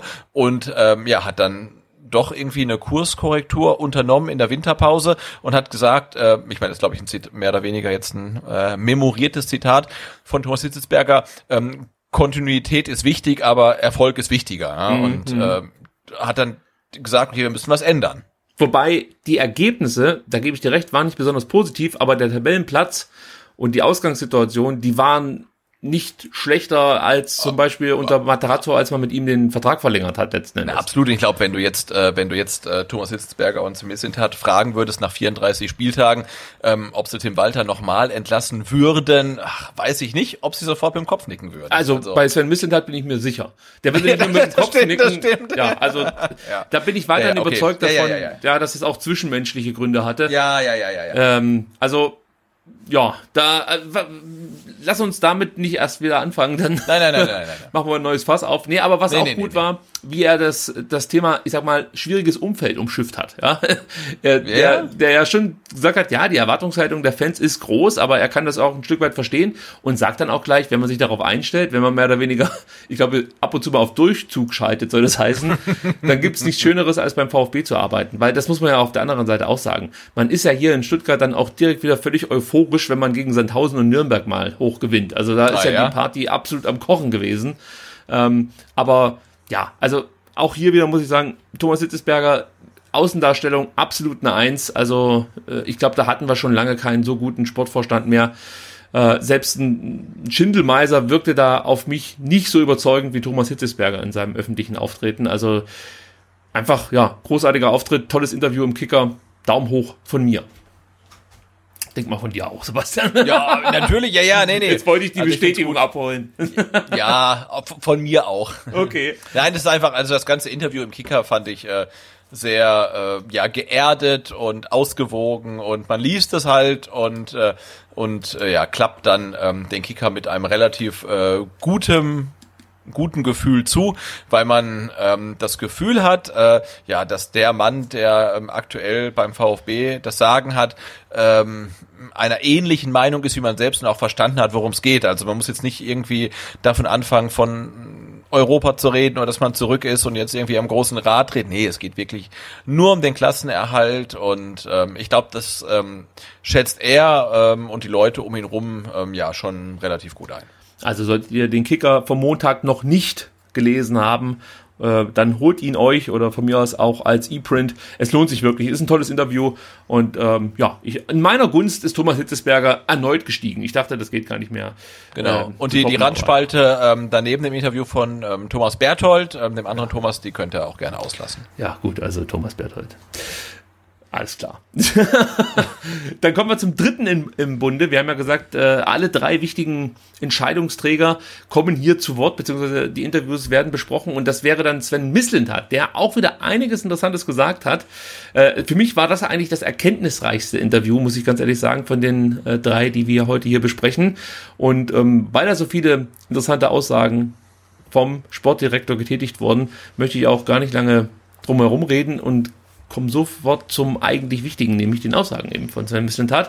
Und da sagt er über das erste Jahr beim VfB folgendes. Es gibt keine zweite Chance für die ersten Monate, die erste Transferperiode. Wenn du von Beginn an nicht deine Idee, deine Philosophie reinbekommst, nicht deine Struktur implementierst, dann ist es kaum zu korrigieren und wird einem immer nachhängen. Und äh, Sebastian, genau das ist ja ein Stück weit auch Michael Reschke passiert, der mit seinem ersten Transfer dann mehr oder weniger so die Marschroute vorgegeben hat, wir holen mal die Alten zurück und geben denen möglichst hochdotierte Verträge. Äh, ich würde sagen, Sven Missentat ist genau das gelungen, was er eigentlich machen wollte, nämlich mit seinen ersten Transfers ein Zeichen setzen. Wir wollen auf junge, entwicklungsfähige Spieler setzen, den VfB wieder berühmt machen für gute Jugendarbeit, sei es eigene Jugendarbeit NLZ oder sei es eben die Chance dann für junge, wirklich sehr junge Spieler ähm, im Spielzeit im, im, im, in der Profimannschaft zu bekommen. Also ich finde, das klingt schon durch die Richtung, die er gehen möchte hier in Stuttgart. Nee, das auf jeden Fall. Also ähm, der Weg, den er gehen möchte, der äh, scheint klar zu sein. Also der ist ein, das ist ein Weg, finde ich. Der ist jetzt dem äh, von Jan Schindelmeiser nicht ganz unähnlich. Also wirklich so ein bisschen äh, ja Moneyball-Prinzip. Ne? Also hochveranlagte Talente irgendwie zum VfB äh, zu locken und und hoffen, dass sie halt einschlagen. Und das ist ein Weg, mit dem ich auch ähm, absolut okay bin. Vielleicht noch ein bisschen progressiver als äh, Missentat, finde ja. ich. Äh, Missentat als äh, Schindelmeiser also, ja. ja, er setzt da schon nochmal einen drauf, finde ich.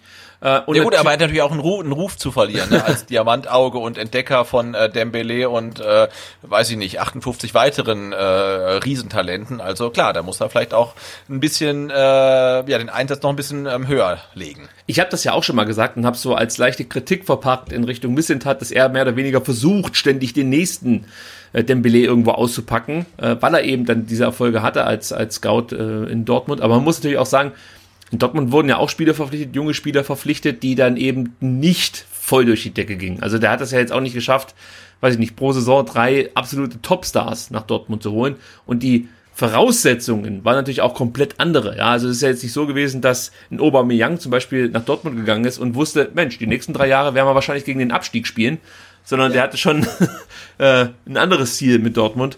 Und ich glaube, das äh, muss man natürlich dann auch berücksichtigen, wenn wir immer wieder davon sprechen, dass das äh, Missint hat ja der große Entdecker der ganz, ganz großen Stars ist. Ich glaube, auch andere Scouts hatten solche Spieler auf dem Zettel. Ähm, Missentat ist es dann vielleicht gelungen, mit, äh, ja, mit der, mit der, oder hat den Spielern dann eröffnet, dass sie viele Minuten bekommen werden in Dortmund. Das war vielleicht dann für so einen jungen Spieler wie Dembele woanders nicht möglich und dann gleichzeitig Champions League zu spielen. All das spielte natürlich dann Missentat auch so ein Stück weit in, in die Karten. Hier beim VfB hat er ganz andere Voraussetzungen und äh, da wird es natürlich schwerer dann extrem hochverlagte Talente, äh, veranlagte Talente, die dann von Topclubs in Europa gejagt werden, nach Stuttgart zu holen. Also das, ja, ist alles hier, glaube ich, mit mehr Risiko behaftet, als das in Dortmund der Fall war. Dann sagt er, ähm, ja, dass er im Großen und Ganzen gelassen mit der schnell aufkommenden Kritik hier im Stuttgarter Umfeld umgeht. Äh, das habe ich auch nur noch deswegen mit dazu genommen, weil das war ja schon in den sozialen Netzwerken ein großes Thema, nachdem er ja äh, seine Spieler schützen wollte vor zu harscher Kritik. Und ähm, er sagt dazu, beim VfB stehst du immer auf dem Prüfstand, da hier in den letzten Jahren vieles überhaupt nicht funktionierte. Es war sogar einer der elementaren Gründe, den Job anzunehmen, denn genau diese Herausforderung habe ich gesucht. Sie motiviert mich und gibt mir Energie.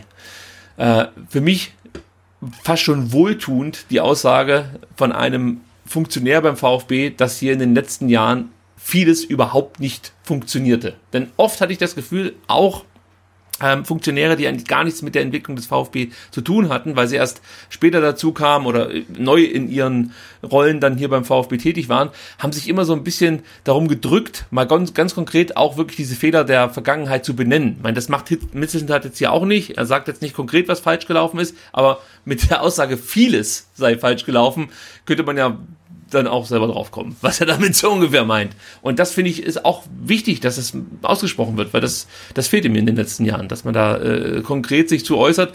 Und am besten wäre es natürlich jetzt noch, wenn er sagen würde, was er dann besser machen möchte in den nächsten Jahren. Ähm, aber vielleicht kommt das dann im nächsten Interview.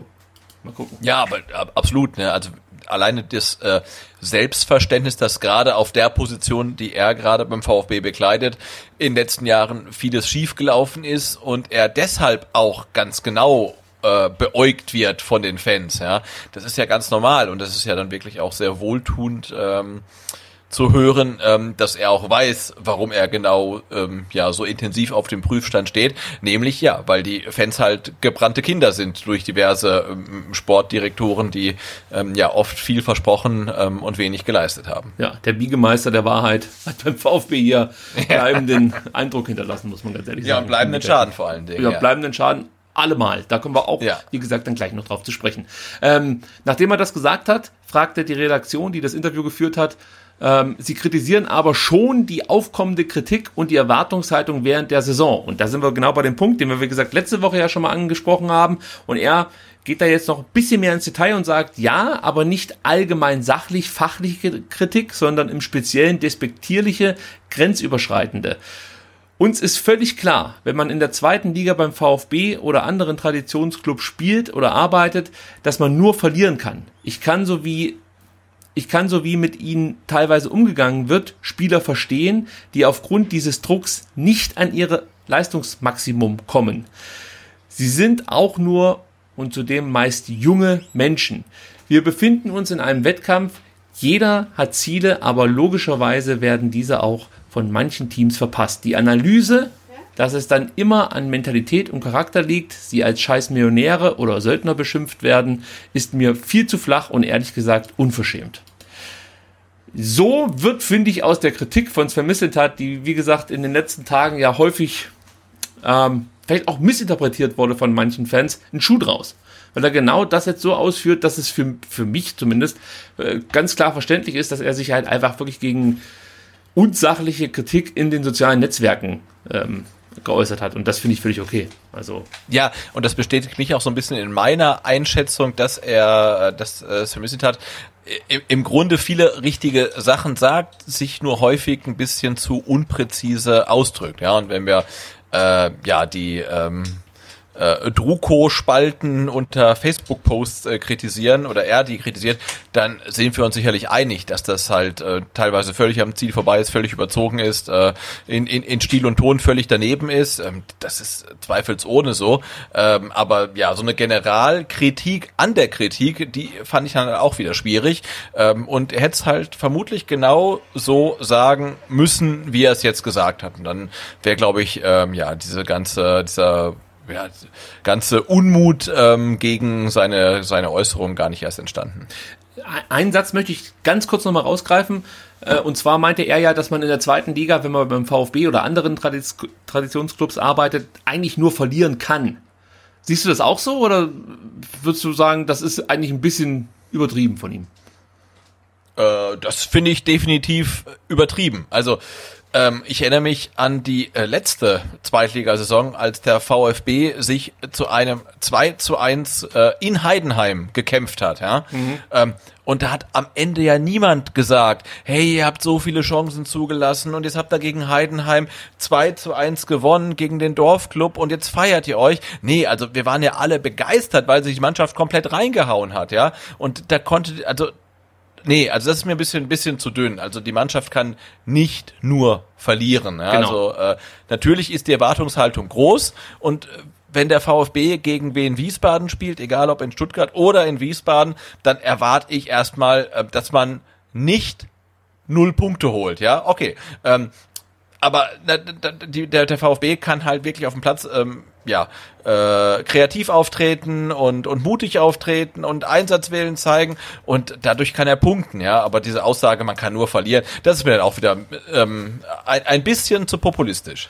Ja, also äh, aus meiner Sicht trifft die Erwartungshaltung oder die Erwartungshaltung der Fans deckt sich im Endeffekt mit dem Etat der Mannschaft. Also ist natürlich klar, natürlich, wenn du mit ja. der teuersten Mannschaft in die in die Saison startest, dann möchtest du zumindest ein klares Wörtchen um Sachen äh, Meisterschaft in dieser Liga mitreden. Also da rede ich jetzt nicht nur vom Aufstieg, aber du gehst halt einfach davon aus, wenn du doppelt so hohen Etat hast wie andere Mannschaften, dass sich das dann auch auf dem Platz bemerkbar macht. Und das hat es halt viel zu selten getan. Und äh, wie du es halt schon gesagt hast, genau darauf hätte ich jetzt auch abgezielt. Natürlich kannst du beim VfB gewinnen. Also überleg mal, was hier los war nach dem Aufstieg. Du hast es gerade schon äh, ausgeführt, deswegen kann ich mir das sparen. Also das sehe ich nicht so, dass man nur verlieren kann. Im Gegenteil, man kann diese zweite Liga gut als Chance nutzen, und eben mit Elan dann aufsteigen. Und ich bin mir sicher, hätte der VfB mehr Spiele gezeigt, wie eben gegen Sandhausen und gegen Nürnberg und wäre souverän als, von mir aus auch als Zweiter aufgestiegen, ähm, dann hätte es solche Diskussionen, wie ob jetzt Sven Mislintat hier wieder das schwierige Umfeld hervorkramt und so, die hätte es gar nicht gegeben. Also, ähm, ja, wir brauchen nee, das nicht halt, überdramatisieren. Genau, aber, am Anfang der Saison auch ein schwieriges Auswärtsspiel in Aue hast und du weißt, hey, da wird's schwierig und die Mannschaft spielt gut und Klimowitz hat halt, war das glaube ich, ne, kurz vor Ende noch den, den Führungstreffer irgendwie. In der ersten Halbzeit äh, hat er einen riesen Ja, oder genau, hat er den, ja. den, noch den Führungstreffer auf dem Fuß äh, und aber du weißt dann, hey, du hast das Spiel eigentlich deshalb nicht gewonnen, weil du verpfiffen worden bist. Ich habe da keinerlei Kritik an der Mannschaft äh, gehört. Ne? Also da, da, die Kritik hat sich dann wirklich auf den auf den Schiedsrichter, auf den auf Videoschiedsrichter fokussiert. Ne? Da hat jeder gesagt, hey, das war okay. Und normalerweise ist das ein klarer Auswärtssieg, ähm, aber wir sind halt verpfiffen worden. Und ich glaube, da können dann die äh, VfB-Fans ähm, bei ähm, allem Furor, die, den sie halt in irgendwelchen Kommentarspalten dann teilweise auch an den Tag legen, dann doch ganz gut differenzieren. Und ähm, nee, also man kann nicht nur verlieren, sondern äh, man, man, man kann tatsächlich auch ähm, gewinnen mit der richtigen Einstellung, äh, wenn, wenn man die an den Tag legt. Missetat wird, wir haben es ja vorhin auch schon getan, oft mit dem BVB und natürlich auch Jürgen Klopp in Verbindung gebracht, logischerweise. Ähm, aber er macht auch relativ wenig oder unternimmt wenig dagegen, dass, dass sich daran was ändern könnte, denn ähm, die folgenden Aussagen deuten darauf hin, dass er sich deutlich an diese Philosophie der Dortmunder unter Klopp orientieren wird. Er sagt nämlich, der VfB hat mich ausgewählt, um mit einer ähnlichen Philosophie unsere eigenen Ziele zu erreichen. Das ist ja auch etwas, für das ich stehe und dessen Teil ich war. Ich habe 2006 beim BVB angefangen, 2008 kam mit Jürgen der entscheidende Erfolgsfaktor hinzu. Unsere Voraussetzungen sind anders oder sind andere als die des BVB damals, aber das ist der Weg, den wir konsequent gehen wollen. Mut zu haben, jungen Talenten eine Plattform zu geben, sie weiterzuentwickeln und an sie zu glauben. Ähm, ja, also da braucht man, glaube ich, gar nicht viel dazu zu sagen. Also das ist für mich, wenn es dann so umgesetzt wird, der richtige Weg. Ich habe es ja vorhin schon gesagt, aus meiner Sicht musst du 100% auf junge Talente setzen. Und natürlich ist es gut, auch erfahrene Spieler in deinen Reihen zu haben, gar keine Frage. Brauchst du auch, auch keine Frage. Aber ähm, ja, Hauptaugenmerk muss wirklich die Jugend sein. Also ich, ich bin da absolut bei, bei Mislintat. Und ich finde auch den Dortmunder Weg von damals äh, stark. Und das hat, weiß ich nicht, wie viel das jetzt mit Mislintat zu tun hatte. Oder ob du dazu nicht hauptsächlich einen Trainer brauchst, der den Mut hat, den Spielern dann auch diese Chance zu geben. Weil was nützt dir denn der beste äh, Kaderplaner, Sportdirektor, der ständig neue Talente herankarrt, aber wenn du dann einen Trainer hast, der dann eher dann vielleicht doch sagt, komm, dann spielt der Bartstuber, ist jetzt, ich, ich möchte gar nicht darauf hindeuten, dass ähm, Matarazzo so tickt, aber ich meine nur, es könnte ja sein, dass er dann sich dann doch für den erfahreneren Spieler entscheidet, dann bringt dir natürlich auch der eingeschlagene ähm, junge Weg, möchte ich mal sagen, wenig.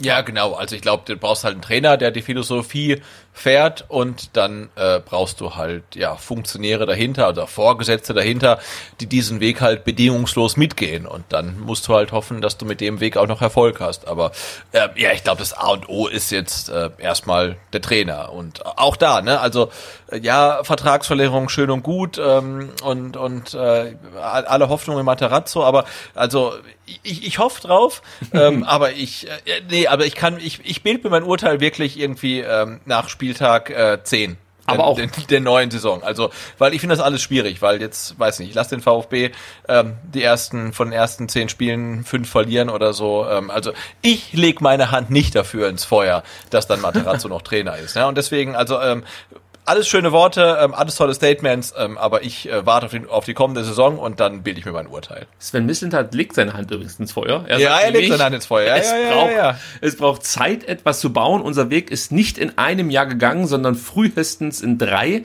Und Reno wird der Trainer sein, mit dem wir dabei zusammen arbeiten werden. Ich persönlich werde diesen Trainer selbst im Falle einer, eines schlechten Saisonstarts oder bei einem möglichen Abstiegskampf nicht in Frage stellen. Also das ist so konkret, wie er sich da äußert im Endeffekt. Also für ihn gibt es nur Reno oder keinen.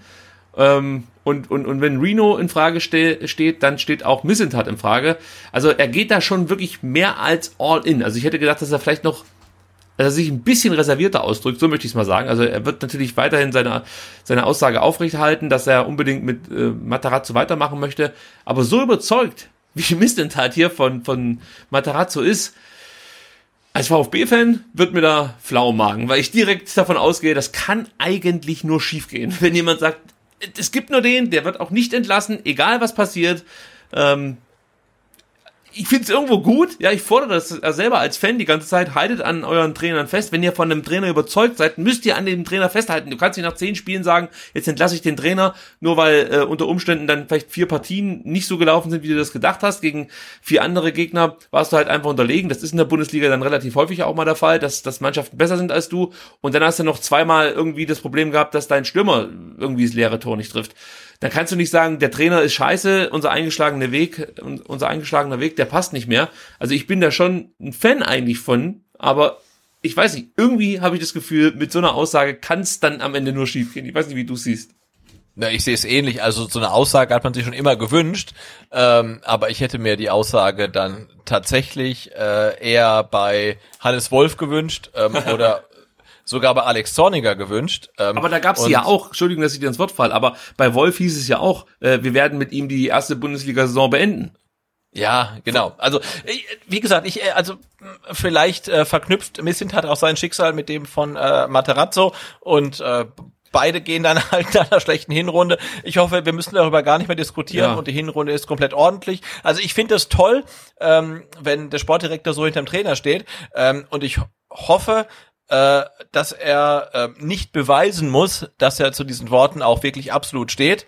Ähm, und ja, und wie gesagt, und, und selbst wenn er dazu steht, gibt's ja auch noch mal irgendwie eine Person drüber, die dann halt über beide den Daumen senken kann. Mhm. Ähm, also auf jeden Fall eine spannende G Gemengelage ähm, für eine Aufstiegssaison, in der du halt ja vermutlich dann doch eher am Tabellenende die ganze Saison irgendwie rumkrebsen wirst ähm, und, und dann halt einen Sportdirektor hast, äh, der sein Schicksal mit dem des Trainers verknüpft aber ich meine, wir haben es in dieser Saison auch gesehen bei Paderborn und bei Bremen. Ich meine, gut, die einen sind abgestiegen, die anderen haben Relegation äh, gespielt, ähm, aber die haben es mit einem Trainer durchgezogen. Also mhm. mal gucken. Nö, also ja, da kann ich nur noch mal das bekräftigen, was ich gerade eben gesagt habe. Ich, wenn du von dem Trainer überzeugt bist, dann musst du den Weg weitergehen äh, und äh, dann natürlich auch vernünftig analysieren, warum stehst du unten äh, und gibt es dann überhaupt Alternativen, von denen du überzeugt bist, oder wechselst du jetzt einfach nur den Trainer und hoffst darauf, dass sich irgendwas ändert? Weil das war aus meiner Sicht zum Beispiel der Fall, als man ähm, äh, wie ist er nochmal, Markus Weinziel geholt hat. Also ich glaube noch nicht mal, dass da ein wirklicher Plan dahinter stand, ja, dass Weinziel ja. jetzt das und das machen wird, sondern das war halt einfach die Hoffnung, ja, das wird, das wird schon irgendwie klappen. Jetzt wechseln wir den Trainer, dann gibt's erstmal einen positiven Effekt und dann wird's schon irgendwie laufen. Und äh, das, äh, ja, ich hoffe, so blau, blauäugig ist man beim VfB äh, nicht. Und ich habe die Hoffnung, dass mit Thomas Hitzesberger und Sven Missentat da die richtigen, die Strippen ziehen, möchte ich mal sagen. Zu den sportlichen Zielen sagt er, unser kurzfristiges Ziel kann nur sein, nächstes Jahr die Klasse zu halten und mittelfristig wird es eine große Herausforderung, die Menschen dafür zu sensibilisieren, dass das nicht nur für eine Saison, sondern auch für die darauffolgenden oberstes Ziel bleibt. Da gehe ich absolut hin mit mit äh, Sven Mislintat, weil Sebastian, ich weiß nicht, wie es in deinem Umfeld so ist. Aber ich höre immer viel Verständnis für dieses erste Jahr. Da kommt eigentlich jeder und sagt, ja, ja, Klasse halten, keine Frage. Auch im zweiten Jahr müssen wir noch die Klasse halten. Und dann kann man sich mal langsam wieder nach oben orientieren. Und für mich ist das eigentlich schon wieder fast zu optimistisch. Also ich bin da eher bei Sven Mislintat und gehe davon aus, dass der VfB mindestens drei, vier, fünf Jahre braucht, um eben sich dann wirklich wieder zu etablieren in der Bundesliga. Ähm, weil, ja, vergleich einfach mal die Etats, das Geld, was halt in die Hand genommen wird für die Mannschaft mit den Konkurrenten und ähm, dann weißt du ungefähr, wo sich der VfB orientieren darf, nämlich in Richtung Abstiegskampf und das wird sich wahrscheinlich auch nicht in den nächsten drei Jahren ändern, außer der Missetat holt ja wirklich äh, Aubameyang, Dembele und Mats Hummels in Jung ähm, durch Zufall zum VfB, dann könnte es schon sein, dass sich früher was verändert, aber ich gehe davon aus, dass man dann auch direkt diese Spiele abgeben muss. Aber ja, ähm, weiß nicht, wie ist es bei dir im Umfeld? Also gibt es da auch schon die ersten, die hoffen, dass es in drei Jahren wieder einstellig und vielleicht sogar mit viel Glück nach Europa gehen könnte? Mm, nee, aber ich habe tatsächlich auch gar nicht so ein VfB-affines Umfeld hier das bei mir. Ist vielleicht ganz gut. Äh, das ist ganz gut. Nee, und ich finde, das ist, glaube ich, die Aussage äh, von äh, Sven Mislint hat im Interview, die ich irgendwie am meisten wertschätze. Ja, wir haben jetzt keinen, der da sagt, ja, jetzt steigen wir auf und jetzt äh, ja eine Saison Klassenhalt und dann hey, komm, gib ihm und Europa, Champions League und ne, Bayern, Leipzig und dann wir und und so. Nee, also er sagt ja, jetzt müssen wir erstmal irgendwie drin bleiben. Wenn wir das geschafft haben, dann müssen wir wieder irgendwie nur drin bleiben und dann müssen wir die nächsten drei Jahre auch nur irgendwie drin bleiben. Ja. Und ähm, ich glaube, diesen Realismus, ähm, den braucht der Club und den brauchen auch die Fans, ja. Also ich glaube, in meinen Augen ist es ein großer Erfolg, wenn der VfB jetzt sich in den nächsten Jahren ähm, aufschwingt, äh, so zu werden wie Mainz oder Augsburg, erstmal zehn Jahre erste Liga zu spielen. Das wäre ein Erfolg. Und wenn du das geschafft hast, dann kannst du vielleicht so werden wie Freiburg, ja, die auf einmal oben mitspielen irgendwie, also einstellig und mal irgendwie an europäischen Plätzen schnuppern. Und wenn du das geschafft hast, dann kannst du vielleicht mal ähm, über das internationale Geschäft irgendwie nachdenken. Aber also ich glaube, bis es soweit ist, habe ich vermutlich Enkel. Ja, also das, das, dauert einfach, ne? Aber es gibt halt keine Abkürzung da oben hin. Es sei denn, ähm, der zweite Investor ist halt irgendwie keine Ahnung. Äh, Bill Gates oder, oder Jeff Bezos oder so. Ähm, aber ansonsten, ja, ist der Weg lang und steinig und wenn wir, glaube ich, jetzt erstmal fünf Jahre in der ersten Liga bleiben, dann, dann wäre das schon Erfolg. Ja, und damit der VfB in den nächsten fünf oder am besten zehn, zwanzig Jahren in der Bundesliga bleibt, ähm, dafür muss man dann auch die richtigen Transfer Transfers tätigen. Und auch dazu hat sich Sven Wissentat geäußert. Wir haben es vorhin schon ein paar Mal angerissen. Wir werden es später im Transfer-Update auch nochmal tun. Aber hier erstmal die Aussagen von Sven Wissentat zu den Transferplänen des VfB Stuttgart.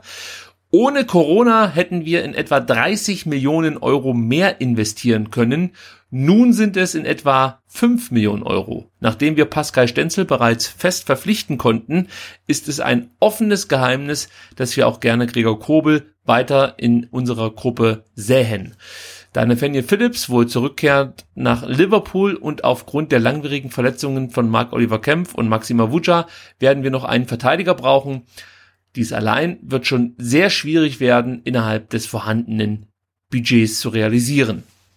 Ähm, ja, das sind dann schon diese drastischen Zahlen. Wie gesagt, ich möchte da nicht jetzt schon drauf eingehen, sondern dann im Transfer-Update, die uns so ein bisschen zu denken machen. Die Baustellen wurden klar erkannt von Sven Missenthal, Sebastian. Dazu haben wir letzte Woche schon was gesagt. Und ähm, ja, er hat im Endeffekt die gleichen erkannt wie wir. Torwart, Innenverteidiger und wir haben ja dann gesagt, wir bräuchten vielleicht noch einen Stürmer. Dazu hat er auch was gesagt und meinte, da Eric Tommy zurückkommt und auf dem Flügel spielen kann, könnten Nico Gonzalez oder Silas Wamangituka auch ins Sturmzentrum rücken. Außerdem ist Sascha Kalajdzic nach seiner langen Verletzungspause ein gefühlter Neuzugang. Also hier gleich mal die Frage an dich. Siehst du es ähnlich wie Sven Missent hat, dass man im Sturm eigentlich soweit ganz gut aufgestellt ist? Äh, nee, weil ich halt also äh, selbst wenn Erik Tommy dann fix zurückkommt, wonach es ja ähm, aussieht, und ja, hast Nico Gonzalez und und und und Silas und Kalajdzic, ähm, aber keiner von denen garantiert mir in der Bundesliga zehn Saisontore. Ja, also das kann sein, dass einer das schafft, äh, gar keine Frage, ähm, aber also das sind alles Spieler, von denen ich mir jetzt erstmal ja keine sichere Torausbeute versprechen kann. Und insofern ist mir das so ein bisschen, äh, also wäre es mir zu dünn als Verantwortlicher mit der Offensive ähm, in die erste ähm, Erstligasaison nach dem Aufstieg zu gehen. Auf der anderen Seite hast du nicht die Kohle, um jemanden zu verpflichten, genau, der genau, dir ja. zehn Saisontore natürlich nicht reinballert. Ja. Dann könnt ich mir natürlich jetzt selber nochmal meine eigene Aussage von vorn vorspielen, äh, wo ich gesagt habe, man muss jetzt auf die jungen Talente setzen. Das würde bedeuten, okay, wenn ich mir jetzt einen Spieler hole, der vielleicht mehr als zehn Tore machen könnte und bezahlbar wäre, dann würde ich natürlich auch gleich wieder ein Zeichen senden in Richtung Silas, in Richtung Kalajdzic.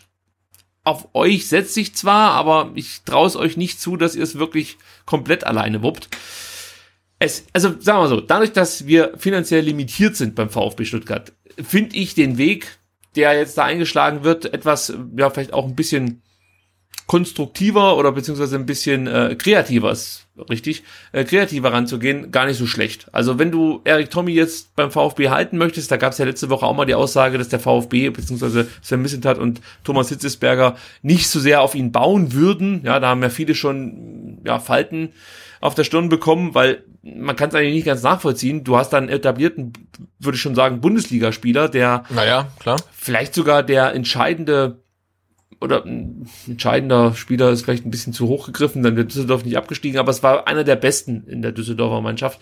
Ja, wenn der jetzt zu dir kommt, eigentlich wäre das ein Transfer, den der VfB tätigen müsste, ja, wenn Tommy den Düsseldorfer gehören würde und äh, die jetzt absteigen. Also ich, ich finde es völlig ich meine, nachvollziehbar. Er, er, genau, er, er hat halt, er hat einfach hat er wirklich 34 Spiele gemacht? Ja, ja. Sechs, sechs Tore, fünf Vorlagen. Ja, also das ist ja eigentlich genau der Spieler, den der VfB jetzt verpflichten müsste für die Offensive. Und den kriegst du jetzt ja quasi von Düsseldorf frei Haus geliefert. Ja, du musst nur unterschreiben und hast mit deinem Kader. Ähm, du musst gar nichts machen.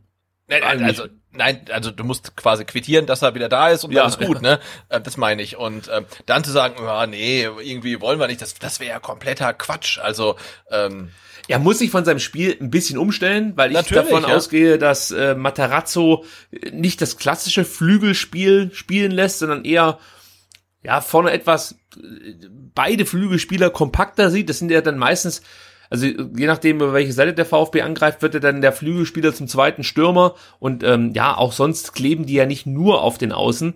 Also da könnte schon sein, dass sich Erik Tomi grundsätzlich mal ein bisschen an, anpassen muss an diesem System von Matarazzo. Aber ja, also ich traue ihm das schon zu. Also ich würde jetzt auch nicht so fahrlässig an dieser herangehen und sagen, der Tommy, der kann gehen, wenn er will, außer es gibt natürlich ein Angebot, das du nicht ablehnen kannst, wie man so schön sagt. Aber ansonsten finde ich es okay, wenn man sagt, Nico Gonzalez ist für uns dann ein klassischer Stürmer, weil ich den halt auch ziemlich geil finde äh, auf den Außen mit seinen ja. äh, Verteidigerqualitäten, die er durchaus hat. Und Sascha Kalajdzic, Gut, das ist halt das Problem, dass er eigentlich selten mal eine komplette Saison verletzungsfrei bestritten hat in seiner noch jungen Karriere. Das ist ein gewisses Risiko. Ich muss mal mein Fenster zumachen, weil der Nachbar beginnt gerade den Rasen zu mähen. das interessiert ja, uns Jetzt um kurz vor neun, oh, Respekt. Ja, du, da gibt's bei uns relativ ja, wenig Restriktionen. Also da wird auch nebenan ständig irgendein Roller repariert. Unter uns wird aktuell gefühlt ganze Wohnung auf den Kopf gestellt, weil da eigentlich nur das, das sollte eigentlich nur das Bad renoviert werden, aber ich weiß nicht, wie lange man ein Bad entkacheln kann, ja, entkernen nennt man es, glaube ich, fast schon. Das geht jetzt schon seit drei Wochen so. Bin mal gespannt, ob er mal irgendwann im Treppenhaus rauskommt. Aber gut, äh, das ist ein anderes Thema. Zurück zu Eric Tommy. Und wie gesagt, er ist, er ist für mich ein, ein Spieler, der dann Nico ersetzen könnte auf der linken Seite. Und äh, dann ist für mich Nico Gonzalez durchaus ein Kandidat für Sturms Zentrum. Ähm, es ist ein gewisses Risiko, aber ich sehe die größere Baustelle in der Innenverteidigung und auch in Sachen Torwartposition.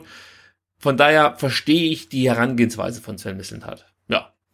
Ja. Aber sie ist, aber sie ist trotzdem riskant. Absolut. Aber sie muss, sie muss riskant sein, äh, weil du halt kein Budget hast, um halt, ähm, ja, äh, irgendjemanden zu verpflichten, der, der äh, ja für verlässlich für Tore oder für Leistung sorgen könnte. Insofern musst du einen relativ riskanten Weg gehen und ich denke, dann kannst du ihn in der Offensive tatsächlich so beschreiten. Und ich könnte mir auch vorstellen, sollte vielleicht noch ein Spieler gehen beim VfB, vielleicht wirklich einer wie Silas, Orel oder, oder Nico Gonzales, äh, dass sich da natürlich auch nochmal neue Möglichkeiten auftun, weil der VfB dann Kohle hat. Also ich bleib weiterhin bei Yanni Serra. Ich möchte, dass der verpflichtet wird hier. Also für mich ist das genau die Art Transfer, die du jetzt tätigen musst, weil du einen Spieler holst, der verletzungsanfällig ist und deswegen einfach günstig zu haben ist. Und du musst halt ein Stück weit darauf hoffen, dass er dann vielleicht, weiß ich nicht, 20, 25 Spiele bestreiten kann. Aber die Qualität hat er aus meiner äh, Sicht, dass er Bundesliga spielen kann. Es ist einfach, ja, diese Verletzungsanfälligkeit, die über, überhaupt den VfB erst ins Spiel bringen könnte. Ja, weil ein Verein wie, weiß ich jetzt, Mainz oder nimm noch einen höher Freiburg oder so, die scheuen sich vielleicht, ähm, so, ein, so einen Spieler zu verpflichten, weil er eben häufiger verletzt ist. Aber für einen VfB, für einen okayen Preis wäre das, glaube ich, ein Transfer, den man ruhig tätigen könnte. Und zum Thema mögliche Abgänge, Sebastian, hat sich Sven Missentat natürlich auch geäußert. Gerade die von mir drei angesprochenen Spieler sind da natürlich heiß begehrt beim VfB. Äh, da sagt er, ich glaube, dass alle drei richtig Bock haben, mit dem VfB Stuttgart in der ersten Liga zu spielen und genau wissen, was sie an uns haben. Fakt ist auch, außer Bayern München gibt es keinen keine Clubs in Deutschland, bei denen es keine Schmerzgrenze gibt. Es ist aber überhaupt nicht unser Plan, diese Spieler abzugeben und am Ende entscheiden nur wir. Alle drei wissen, wie junge, äh, wie jung sie sind und was der Trainer mit ihnen vorhat wenn man eine vernünftige Karriereplanung anstrebt, dann liegt mindestens das nächste Jahr für alle drei beim VfB. Kleiner Seitenhieb in Richtung Berater, würde ich mal sagen. Gefällt mir aber auch wieder, ja. Dass, ja. dass er so auch hier wieder ganz konkret antwortet und was willst du dem entgegensetzen? Er, er bringt es auf den Punkt. Das ist, ja. ich sehe es genauso wie er, wenn hier der, äh, weiß nicht, der Scheichclub kommt und, und, und irgendwie eine hohe zweistellige Summe, damit meine ich jetzt übrigens eher so was 15, 20 Millioniges, für, für Nico Gonzales hinblättert, dann musst du den gehen lassen. Ja, ich finde, selbst für 12 Millionen musst du schon darüber nachdenken, ob du ihn nicht gehen lässt. Bei Orel sehe ich es ein bisschen anders. Da würde ich dann schon gerne eine 2 vorne dran sehen. Ich kann es mir aber nicht vorstellen, dass aktuell äh, zu Corona-Zeiten jemand bereit ist, so viel Geld für ihn zu bezahlen. Aber aber tatsächlich sehe ich auch Orel Mangala ähm, auf der Karriereleiter mal ähm, ein bis zwei ähm, Stufen weiter oben als Silas oder Nico Gonzalez, weil der hat für, für, für Dortmund gespielt, für ein VfB, für HSV und für ein VfB. Also er ist ein, ja, also denke ich, er hat man jetzt gesehen, was er kann und was er nicht kann. Ähm, und wenn ihn jetzt äh, jemand wirklich möchte, dann ja, muss man da tatsächlich noch mal ein paar ähm, Scheinchen quasi drauflegen. Aber ich finde, äh, in diesem Trio sticht er so ein bisschen raus, jetzt nicht unbedingt wegen der Qualität oder des Potenzials, einfach nur ähm, ja wegen der Erfahrung. Ne? Und das ist ja bei bei Silas und Gonzales ähm, einfach anders, weil für für die beiden ähm, ist jetzt ja äh, für Nico Gonzalez der erste Club ähm, in Europa und ähm, für Silas nicht der erste Club in Europa, aber halt dann doch der erste Profi-Club quasi, ähm, für, für den er dann spielt. Oder die Profimannschaft, für die er spielt. So. Hast du bei Mangala gerade den HSV unterschlagen?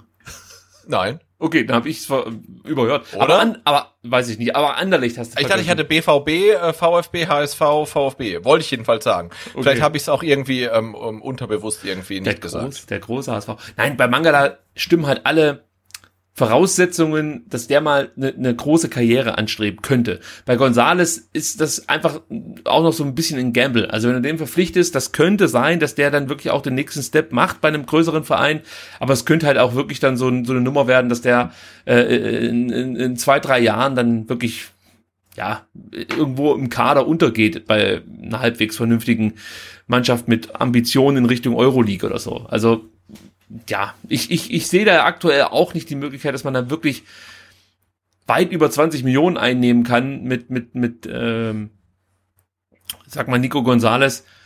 Äh, und, und dann musst du dir halt echt überlegen, wenn du jetzt 15 für den kriegst, wen kannst du denn verpflichten? Ja, also auch da weiß man ja direkt, okay, jetzt hat der VfB wieder Kohle. Äh, da wird natürlich dann auch ja, eine andere Summe aufgerufen als vielleicht jetzt zum aktuellen Zeitpunkt. Ja. Also all das fließt ja alles mit rein. Wir kennen ja diese ganzen Spielchen, auch wenn das mit Gomez schon länger zurückliegt, aber wir haben das ja auch erlebt, als äh, äh ja andere Spieler den VfB verlassen haben. Es ist in dem Moment, wo du Kohle hast, ist es für dich auch schwieriger, vernünftige Deals rauszuhandeln und ähm, ja noch schwieriger ist es dann passenden Ersatz zu finden, weil das ist natürlich dann auch wieder sehr risikoreich. Ähm, ja, also von daher, ich hoffe, dass alle drei bleiben sage ich so wie es ist. Und ich hoffe vor allem, dass Orel Mangala beim VfB dann jetzt endlich diesen berühmt-berüchtigten nächsten Schritt macht.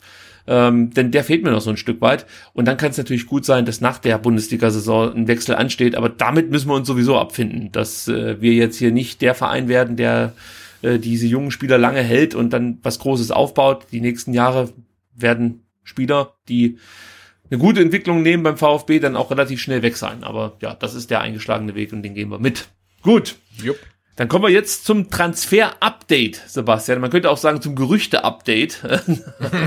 ja, also es ist ja in Stuttgart hier schon wieder jede Menge los. Ich möchte jetzt hier nicht jedes Gerücht und jeden äh, Passagier diverser äh, Maschinen, die hier in Stuttgart landen, zum Thema machen, sondern ich möchte bei den Sachen bleiben, die halbwegs ähm, oder die so ein bisschen, bisschen Speck äh, angesetzt haben, wo man so ein bisschen dann auch wirklich das Gefühl hat, das könnte wirklich zum Transfer kommen. Äh, zunächst möchte ich noch eine Aussage von Matarazzo vorwegschieben, die ich interessant finde. Er sagte, äh, wir sehen viel Potenzial und Qualität in unserem aktuellen Kader. Auch diese Aussage kommt uns ja bekannt vor. Und letztlich geht es ja auch um die finanziellen Möglichkeiten, die wir für event eventuelle Verstärkungen zur Verfügung haben. Ja, also auch hier nochmal der Hinweis, mh, hm, allzu viel Kohle ist nicht das. Herr Misslintat hat das ja auch mehrfach, wir haben es ja gerade eben schon durchgenommen, gesagt, eigentlich wollte man 30 Millionen investieren, jetzt kann man nur 5 Millionen investieren. Ähm, er hat gesagt, das haben wir auch gerade gesagt, äh, es soll kein Gomez-Ersatz kommen. Äh, man plant da im Endeffekt mit Erik Tommy als Neuzugang und ein Stück weit mit Sascha Kalajdzic. Die ähm, Position, die aktuell wichtig zu sein scheint für Sven Mislintat, ist die Torhüterposition und die Innenverteidigerposition. Und das alles, Sebastian, ruft bei vielen Fans und auch bei mir ein bisschen Unbehagen aus, äh, hervor, weil man natürlich schon damit gerechnet hat, dass man sich zumindest mal auf mindestens drei, vier Positionen verstärken wird, ja, im Vergleich zur zweiten Liga. Und jetzt deutet vieles darauf hin, dass man es maximal auf einer schaffen wird, denn Kobel, da werden wir nachher noch drauf zu sprechen kommen, das wäre schon ein guter Transfer für den VfB, aber wenn der Transfer glückt, muss man ja sagen, wird es jetzt wahrscheinlich kein Innenverteidiger werden, der, der ähm, ja einfach viel Qualität verspricht. Also ich interpretiere Missetats Aussagen so, dass man zum einen äh, Kobel gerne halten würde und zum anderen dann kostengünstig einen Innenverteidiger schießen möchte, oder? Mhm. Ja, absolut. Ja. So. Jetzt ist natürlich die Frage, wo ist die Kohle hin? Ja, also wir haben es ja vorhin schon mal gesagt. Äh, der VfB hat 2017 ausgegliedert, da gab es 40 Millionen. Ähm, wir haben im Off-Air-Gespräch kurz darüber spekuliert, wie viel hat der VfB wohl 2017 noch auf der hohen Kante gehabt. Äh, also wäre es nicht zur Ausgliederung gekommen, haben wir gesagt, hätte der VfB vielleicht nochmal 5 Millionen investieren können in den Kader. Ähm, weiß nicht, die Zahl ist natürlich jetzt einfach nur geschätzt, aber ich gehe jetzt nicht davon aus, dass der VfB 10, 15 Millionen hätte investieren können ohne die Ausgliederung. Deswegen sagen wir mal, der VfB hatte 2017 für Spielertransfers und natürlich auch für infrastrukturelles 45 Millionen auf der hohen Kante. Vielleicht ein bisschen mehr, aber sagen wir mal 45 Millionen. Und äh, ich habe mir jetzt mal den Spaß gemacht und habe mir die Transferbilanzen des VfBs der letzten Jahre, der letzten drei Jahre angeschaut. Und da kommen wir zu folgenden Ergebnis. 17, 18 hat der VfB eine Transferbilanz von minus 23,3 Millionen vorzuweisen. Da wurde dann groß investiert in den neuen Erstligakader. Äh, damals noch äh, zum Teil von Jan Schindelmeiser, später dann noch äh, von Michael Reschke. Und 18, 19 gab es ja dann den großen Angriff. Ich sag nur Maffeo. Also da wurde richtig investiert und der VfB mhm. gab äh, 30, äh, er hat einen Transfer, eine Transferbilanz von minus 29,75 äh, Millionen, also knapp 30 Millionen. Und dann kam Sven Missentat und äh, der hat die Transferbilanz 1920 auf plus 55,89 Millionen hochgeschraubt. So, wenn man das jetzt gegenrechnet, diese drei Jahre, dann kommt man, ja, auf ein Plus von 2,84 Millionen Euro. Also man könnte sagen, man ist da null auf null rausgekommen. Und weil du es vorhin gefragt hast, nehme ich das gleich vorweg. Auch die Santi-Millionen sind da schon mit eingepreist. Also alles, was bis 1920 oder im, im ähm, Transferjahr 1920 abgelaufen ist, das beinhaltet natürlich dann auch den Wintertransfer, ist hiermit berücksichtigt. Also der VfB steht in Sachen Transferbilanz seit der Ausgliederung ähm, bei, ja, steht da null auf null sozusagen. Und wenn man jetzt berücksichtigt, dass der Abstieg laut Jan Schindelmeiser immer so zwischen 45 und 50 Millionen Euro kostet und die Corona-Krise dem VfB wohl auch so um die 10 Millionen Euro kostet, dann muss man natürlich sagen, dann kommen diese minus 55 Millionen auch noch mit ins Spiel, die wir hier äh, mit einrechnen müssen.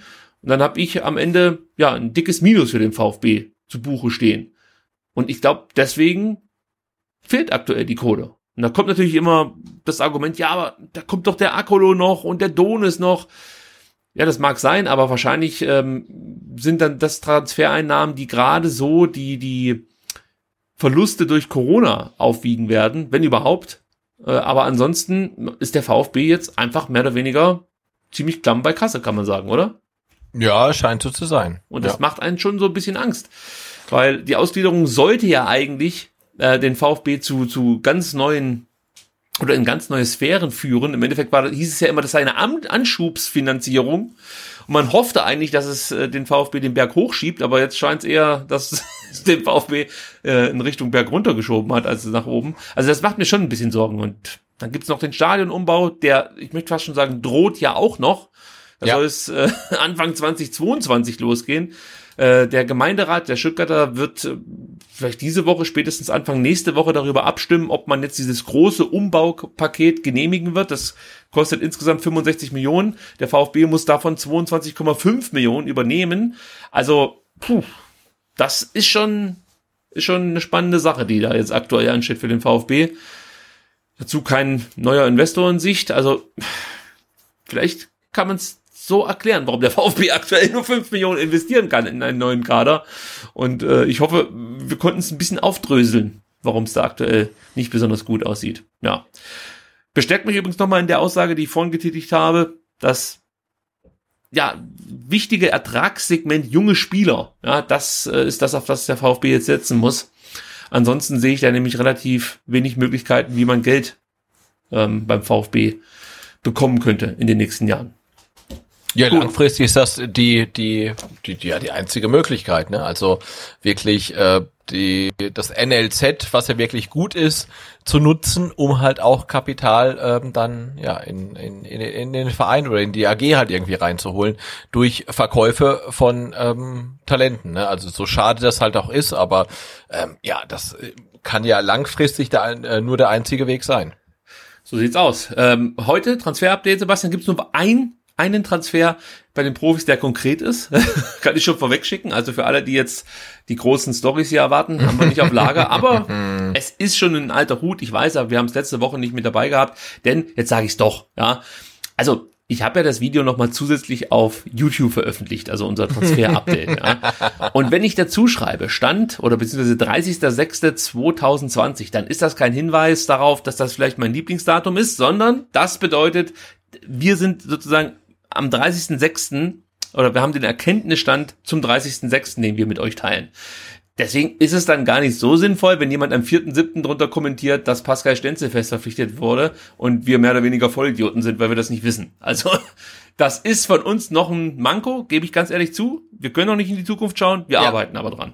Das ja, die Glas, die, die Glaskugel muss noch äh, richtig konfiguriert werden. Poliert und konfiguriert wird. Ja, genau. So sieht's aus. Aber wir wissen heute, Stand 7.7. ganz sicher, Pascal Stenzel wurde fest verpflichtet. Der Vertrag ähm, wurde bis 2024 geschlossen, also vier Jahre, das ist gut. Und wenn man sich überlegt, dass der VfB eine Ablöse von 1,3 Millionen Euro für Pascal Stenzel gezahlt hat, da muss man ganz ehrlich sagen, ist das ein absolut toller Deal, den da Sven Missentat für uns eingefädelt hat. Also damit kann ich sehr, sehr gut leben. Oh, ja. Ja, nee, also die, die Amis würden sagen, it's a steal. Ähm, aber ne, Stenzel hat äh, 34 Spiele gemacht. Das ist der einzige im ganzen Kader, der alle Zweitligaspiele in der vergangenen Saison gemacht hat.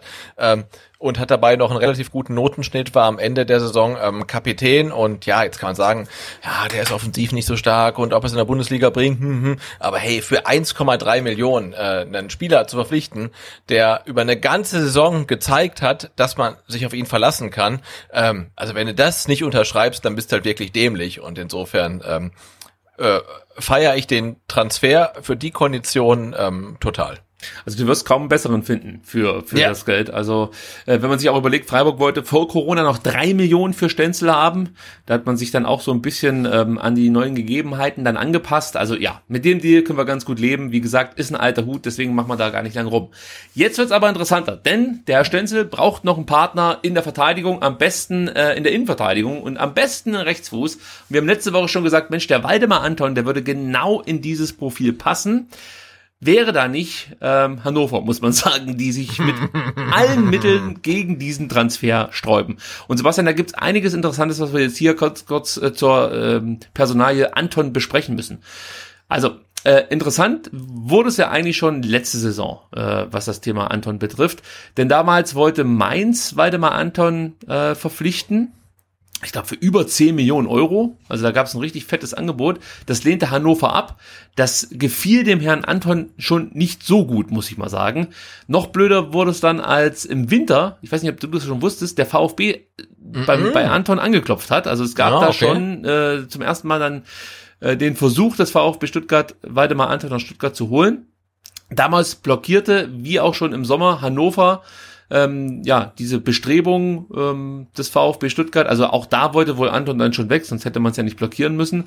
Denn ähm, es ging dann noch weiter. Hannover versprach dann Waldemar Anton, dass wenn er bleiben würde im Winter, ja, wenn er da nicht zum VfB geht, dann würde man ihm im Sommer definitiv keine Steine in den Weg legen. Was man damals aber nicht wusste, ist, dass Corona dazwischen kommt und die Marktwerte ja gerade für solche Spieler komplett ja. einbrechen. Also, oder mhm. sich normalisieren, muss man ja eher, eher sagen. Ähm, und das bedeutet, dass der VfB jetzt aktuell in einem Ablösestreit ist mit Hannover 96. Der VfB bietet angeblich nur 2,5 Millionen für Waldemar Anton. Die Schmerzgrenze soll wohl bei 4 Millionen liegen. Und Hannover will angeblich 5 Millionen für ihn plus 2 Millionen sollte der VfB den Klassenerhalt schaffen. Ja, äh, das klingt erstmal nach einer vertragten Situation. Oder man könnte auch sagen, vor einem Jahr hätte man noch gesagt, ja gut, wenn die einen zweieinhalb zahlen wollen und die anderen fünf wollen, ähm, dann wird man sich schon mhm. irgendwo in der Mitte treffen. Aber es deutet vieles darauf hin, dass das nicht zustande kommt. Ja, weil Martin Kind hat ziemlich konkret gesagt, also er macht ähm, die ganze, die ganze Verkaufssituation davon abhängig, was der Trainer sagt. Es gibt nämlich nicht nur Waldemar Anton, der begehrt ist bei den Hannoveranern, sondern auch Linton Meiner.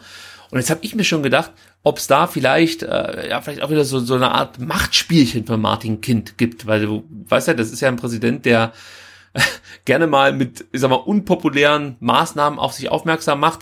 Und ähm, ich weiß nicht, hast du es mitbekommen, was Schmatke gesagt hat zu der meiner Geschichte? Nee, nee, nee. Okay, interessiert dich? Oder eher nicht? Ja, so, so, so ein bisschen. Ja, ja, auf, Gossip, Gossip ist immer gut, ja. Ja, pass mal auf. Es ist, es ist deswegen interessant, weil es vielleicht was mit unserem Transfer, dem Anstehenden von Weidemar Anton zu tun haben könnte. Denn, also Schmatke würde gerne den Linden Meiner verpflichten. Hannover fordert angeblich 10 Millionen oder hat 10 Millionen für Linton Meiner gefordert. Und dann sagt der Schmatke, Meiner ist ein, ist ein interessanter Spieler. Wenn die Rahmenbedingungen stimmen, und das sind sie bei, bei einer Ablöse von 10 Millionen definitiv nicht, ja, dann können wir ins Geschäft kommen. Und er sagt, wenn Anton für 5 Millionen plus wechseln kann, kann man nicht über 10 Millionen für Meiner verhandeln. Wir sind hier nicht, mhm. und das ist jetzt, pass auf, er sagt, wir sind hier nicht im Phantasialand. Das sagt Jörg Schmatke. Und so wie ich den Kind kenne, ja, und erlebt habe in seinen Auftritten, da kotzt den das so richtig an, dass der Schmatke sich da hinsetzt und sagt, ja, kannst du vergessen, wir sind hier nicht im Phantasialand, 10 Millionen zahlt ja kein Mensch, äh, und dann bringt er auch noch den Anton mit ins Spiel, und dann sagt der Kind, wisst ihr was, ihr könnt mich mal alle am Arsch lecken. Und deswegen geht hier gar niemand. Das traue ich dem Kind wirklich zu, ja, dass er da einfach sein ja, ja. Recht durchsetzen möchte.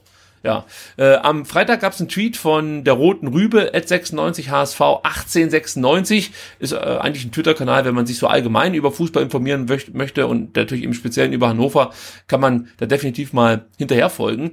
Der schrieb aus dem Umfeld des Trainers hieß es nun, die Entscheidung ist gefallen. Anton soll gehalten werden und ist unverkäuflich.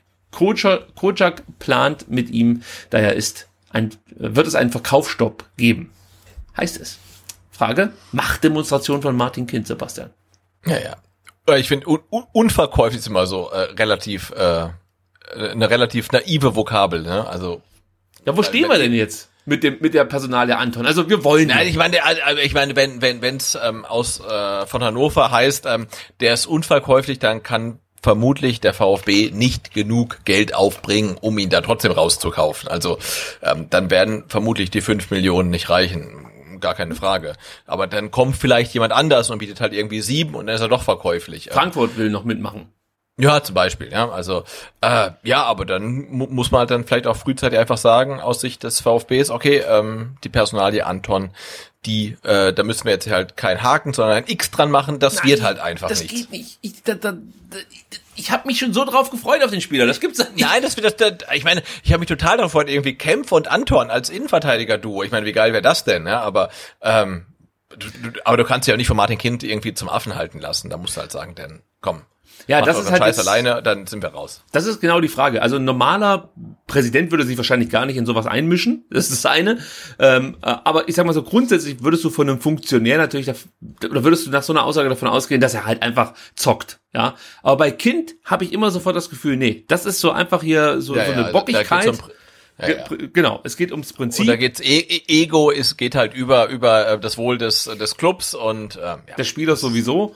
Ja, ja, natürlich. Es gibt wohl noch die Bestrebung von Hannover, dass man so einen Sané-Deal einfädeln möchte. Also damit meine ich äh, den Sané, der nach Schalke gegangen ist von Hannover. Äh, da war es ja damals so, dass der auch schon ähm, Anfragen hatte, als Hannover abgestiegen ist und dann wurde der Vertrag verlängert und es wurde eine festgeschriebene Ablöse vereinbart und die hat dann eben ähm, Schalke ein Jahr danach gezogen. Da hat er auch ein Jahr in der zweiten Liga gespielt für Hannover. Also solche Bestrebungen gibt's wohl auch, denn Antons Vertrag läuft ja 2021 aus. Also aus der Sicht ist es natürlich auch vernünftig zu sagen, äh, wir verkaufen den jetzt, jetzt kriegt man noch mal Kohle, weil ja. 2021 kann er halt ablösefrei gehen. Und der eigentlich dafür Verantwortliche, ja, bei Hannover, nämlich Gary Zuber, der Sportdirektor Hannover, der hat ja auch schon bestätigt, es gibt Angebote, auch das deutet ja darauf hin, dass man sich eigentlich schon sehr, sehr, sehr weit annähern konnte, sage ich jetzt mal, weil er meinte, es, es stimmt, uns liegt eine Anfrage aus Stuttgart vor, wir sind im Austausch. Das sagst du ja nicht, wenn es eine lose Anfrage gibt. Also so kenne ich den Transfermarkt aus den vergangenen mhm. Jahren. Ja, das wundert mich schon. Also ich drücke da weiter die Daumen, dass man irgendwie einen Weg findet, weiter mal Anton zu verpflichten. Ich kann mir aber auch nicht vorstellen, dass man den für zweieinhalb Millionen bekommt. Also ich denke mal, die fünf müssen es dann schon sein. Aber wenn wir nur fünf haben, Dann sind ja, wir gleich dann beim nächsten Thema. Genau, ciao Kobel, ja, dann ähm, genau. Hab ich ja gesagt, entweder Anton oder Kobel. Mehr Kohle hast du ja nicht, ne? Also du, du dann machst du eventuell in der Sommerpause einen Transfer, entweder Kobel oder Anton ähm, oder keinen von beiden und dafür halt irgendwie drei Spieler, die jeweils irgendwie 1,5 Millionen kosten. Da sind wir nämlich genau jetzt. Also wir brauchen einen Torhüter. Stand jetzt haben wir einfach nur Bredlo und Gral und dann natürlich noch mit Hornung einen Nachwuchstorhüter. Aber Nichts gegen Hornung, auf den kannst du aber jetzt nicht setzen. Also das ist für mich jetzt keiner, den du in die Bundesliga einfach mal so reinwirfst. Und äh, gerade das Thema ist auch durch. Bredlo, da kann man drüber streiten. Ich weiß, da gibt's jetzt einige, die sagen, ja, aber Nürnberg ist ja total auf der Strecke geblieben. Ja, ganz Nürnberg hat in der Anfangsphase in der äh, äh, Bundesliga-Saison, als sie aufgestiegen sind, Probleme gehabt. Also da, ja, also ich würde jetzt auch kein gutes Gefühl haben, wenn ich mit Bredlo als Stammtorhüter äh, in die neue Saison gehe, sage ich so, wie es ist. Da sind mir natürlich auch noch solche Szenen wie im DFB-Pokal gegen Leverkusen im Gedächtnis. Da sah auch das ein oder andere Mal unglücklich aus, möchte ich mal sagen. Tja, aber es gibt so wirklich keine Lösung aktuell. Also der Schwebe, der diskutiert wird, der bei den VfB-Fans ja direkt durchgefallen ist. Ich kann es gar nicht verstehen, warum. Ich kann es nicht verstehen, warum. Also ich habe ein paar Mal versucht, eine Diskussion darüber zu führen. Da heißt es immer, ja, hast du das mal gehört, was die Dresdner Fans über den sagen?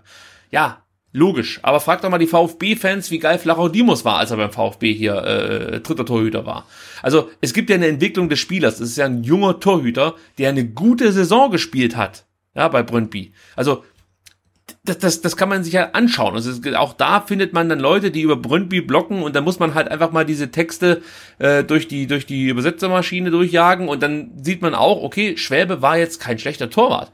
Ich weiß, da gab es in, äh, ich glaube am vergangenen Wochenende ein paar Szenen, die haben mir jetzt auch nicht so gut gefallen, muss man vornehmen auszudrücken. Aber auch hier muss man sich halt überlegen, wo der VfB aktuell steht. Ja, man steigt halt gerade direkt aus der zweiten Liga wieder auf. Das war mit Hängen und Würgen. Die Perspektiven sind nicht allzu rosig. Dein Sportdirektor rennt überall rum und sagt, er hat im Endeffekt keine Kohle mehr. Also kannst du dir ähm, jetzt vielleicht auch nicht unbedingt den Torwart aussuchen und musst dann vielleicht auch äh, deine Erwartungen in Sachen Torwartqualität etwas nach unten korrigieren. Ein Kobel wäre mir auch lieber, aber da legst du halt fünf Millionen hin. Und du hast es nicht in der eigenen Hand, weil du mit Hertha und mit Schalke ähm, auch Konkurrenten hast, die also Schalke natürlich jetzt nicht mehr Kohle haben, aber vielleicht der bessere oder der größere Sprung sind für so jemand wie Kobel. Also ich könnte mir schon vorstellen, dass er äh, Schalke als den, als den Verein mit mehr Chancen in Richtung einstelligen Tabellenplatz äh, ansieht, als ja im Vergleich zum VfB, oder? Also da ist Schalke schon nochmal eine Nummer größer, auch wenn für die die Rückrunde jetzt nicht besonders gut lief. Und Hertha bietet halt einfach unfassbar viel Geld und ist wahrscheinlich auch bereit, ähm, Herrn Kobel genau das Salär äh, zu bieten, das er gerne hätte. Und ja, die Perspektiven bei Hertha sind auch besser als beim VfB. Es wird also sehr, sehr schwer für Stuttgart Kobel zu halten. Tja, und die Auswahl, die wir bislang so haben, ist dann Schwebe, Bredlo, Ulreich geistert ja immer wieder umher. Sebastian, wie siehst du es mit Ulreich? Also ich hätte überhaupt kein Problem damit, wenn der beim VfB im Tor stehen würde. Äh, ganz ehrlich, der wäre mir noch lieber als als äh, Schwebe. Also von daher verstehe ich auch hier wieder nicht diese Abneigung. Kannst du mir die ein bisschen erklären? Oh, ja, das sind halt so Empfindlichkeiten bei den VfB-Fans, ne? Also Ulreich da mit 27 zu den Bayern gewechselt ohne Not und und hier nie wirklich geglänzt und äh, ja, und er ist halt auch nicht mehr so der Jüngste. Also ich würde mir wünschen, dass der VfB es irgendwie schafft, irgendeinen Keeper zu holen, ähm, der dann auch irgendwie das Glück hat und äh, das Potenzial hat, in der Saison vernünftig zu performen, der auch nicht ausgeliehen ist, wo man dann echt sagt, hey, da haben wir jetzt einen Keeper und das ist auch unser Keeper vielleicht für zwei, drei, vier, fünf Jahre. Ähm, aber wer das jetzt sein soll, ähm, das, das weiß ich nicht. Ich bin so ein bisschen am Montag, ähm, als ich den Kicker gelesen habe, drüber gestolpert. Der äh, Leo Zingerle von Paderborn, der wird ja gerne weiterhin Bundesliga spielen. Ich habe jetzt ehrlicherweise seine Bundesliga-Saison äh, nicht verfolgt, ähm, aber er hat 34 Spiele gemacht ähm, und ja, der, der das wäre ja vielleicht einer, der irgendwie so in, in, einer, in einer Schublade ist, an die wir mit unserem Transferbudget noch irgendwie ranreichen. Also mich, mich hat der Spieler hauptsächlich oder der Torhüter hauptsächlich damit überzeugt, dass er eine richtig gute Spieleröffnung hatte äh, bei Paderborn. Äh, ich habe aber sonst jetzt auch, kann dir jetzt nicht sagen, wo er seine Schwächen und Stärken hat. Also dafür habe ich mich zu wenig mit dem Spieler beschäftigt. Ähm, ja, äh, ich finde auch weiterhin Heinz Lindner noch interessant, muss ich ganz ehrlich sagen. Ich weiß, da werden wahrscheinlich viele die Hände über den Kopf zusammenschlagen, aber ich finde, der hat eine richtig gute Zweitligasaison gespielt, ist ablösefrei und äh, wäre für mich durchaus ein Kandidat, der dann vielleicht mit Bredlo in die, in die neue Saison gehen kann und sich dann um den Platz eins im Tor streiten kann. Also ich glaube, der VfB muss da kreativ werden einfach. Also ja. es wird nicht den Torhüter geben, wo alle sagen, Alter, leck mir Marsch, jetzt haben wir aber eine Granate verpflichtet. Den wird es einfach nicht geben. Also ich, ich sehe Kobel aber, wirklich aber, weit Aber weg. den hatten wir auch in der, in der letzten Saison nicht. Ne? Also Kobel kannte niemand und Bretlo kannte niemand. Ja, doch, Kobel, Kobel war schon, also war schon ein also dicker Transfer. Also aus meiner Sicht war es ein richtig, das, das, das, war, das war ein fetter Transfer aus meiner Sicht. Echt? Ja, weil, weil ich fand den gut in Augsburg. Ja, der hat natürlich hier und da auch seine Schwächen gehabt, gar keine Frage, ist ein junger Torhüter. Aber ich hätte mir im Leben nicht vorstellen können, dass Gregor Kobel zum VfB wechselt. Also das hätte ich mir, wenn du mir das gesagt hättest, bevor dieses Gerücht aufkam, hätte ich dir einen Vogel gezeigt, muss ich ehrlich sein. Das hätte ich nicht gedacht. Also für mich ist das schon einer der talentiertesten Torhüter der, der Bundesliga gewesen. Ähm, also, ja, das, man merkt's ja jetzt. Ich meine, guck, guck dir an, welche Vereine da anfragen. Ja, ja, klar. Also da merkst du ja schon, das sind ja auch Vereine, jetzt nimm Hertha, die da ja auch die Zukunft planen, sprich, die wollen ja mit Kobel jetzt nicht nur irgendwie äh, einen einstelligen Tabellenplatz erreichen, sondern Hertha denkt ja schon auch in Richtung Champions League. Und da wollen sie halt dann auch so einen Torhüter verpflichten, der dann die Entwicklung mitgehen kann. Und die sehen sie offensichtlich bei Kobel, dass er diese Entwicklung gehen kann. Also Kobel gehört für mich mit zu den größten Torwarttalenten äh, in der Bundesliga, jetzt wieder in der Bundesliga, muss man dazu sagen. Also ja, ich sehe wenig Chancen, dass der VfB ihn verpflichten kann. Und wenn, dann liegt es wahrscheinlich daran, dass, dass Gregor sich wirklich hier so wohl gefühlt hat, äh, weil finanziell wird der VfB äh, gegen Hertha wenig ausrichten können. Und dann, ich sag's nochmal, musst du kreativ werden. Äh, Bredlo, nur Bredlo wäre mir auch zu riskant, also Bredlo, Kral und ähm, äh, Hornung, ja, das wäre mir zu riskant. Dann ja. muss es irgendjemanden geben, der so gefühlt die Nase vorn hat vor Bredlo und das ist dann dein Backup und äh, da sehe ich einen Schwebe durchaus als möglichen Kandidaten. Ulreich sowieso, aber ich sehe ich fast keine Möglichkeit, dass der VfB den überhaupt verpflichtet. Ich glaube, der wird andere Möglichkeiten bekommen. Ähm, bessere Vereine, ähm, gehe ich einfach von aus. Und dann, wie gesagt, dann müssen wir halt mal abwarten. Also vielleicht ist der Zingerle tatsächlich ein Kandidat. Und äh, gleiches gilt für mich weiterhin für Heinz Lindner. Also ich habe den nicht abgeschrieben. War für mich einer der besten Torhüter in der, in der zweiten Liga.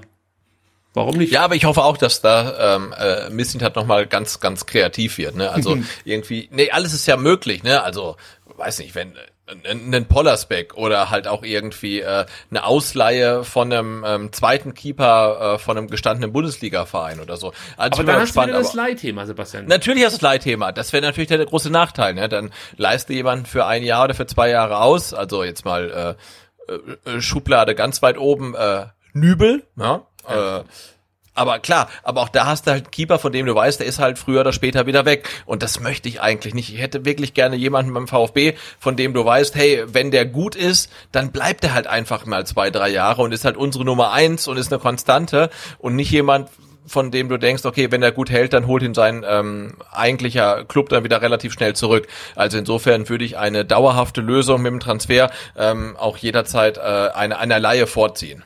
Ich, ich, ich vermute halt, gute, zwei, äh, gute zweite Torhüter von anderen Bundesligisten wirst du auch nicht bekommen, weil das ist denen halt zu riskant, wenn du jetzt Natürlich, deine, ja. Ja, wenn du jetzt zwar eine, eine, eine sichere Nummer eins hast, aber gibst dann den eigentlichen Backup oder deine 1B ab, ja, und dann verletzt sich deine Nummer eins, dann ja, hast du natürlich ein massives Problem. Also du bräuchtest eigentlich einen Verein, der fast drei gleichwertige Torhüter ja. hat und, und qualitativ gute Torhüter. Und äh, da sehe ich jetzt aktuell keinen, was nicht heißt, dass es da nicht doch, wie gesagt, eine kreative Lösung gibt von, von Sven Missentat. Aber darauf Aber geil, geil, geil wäre halt, wenn, wenn Missentat wieder irgend so ein, ähm, eine Nummer eins irgendwie aus dem fernen Ausland irgendwie dann entdeckt. Das würde also mich auch nicht wundern. Also ja, aber so Ty Ty Tython 2.0 würde ich total oh, feiern. Also das wäre ja. das wär, das wär echt spannend. Spannend wär's, da gebe ich dir recht.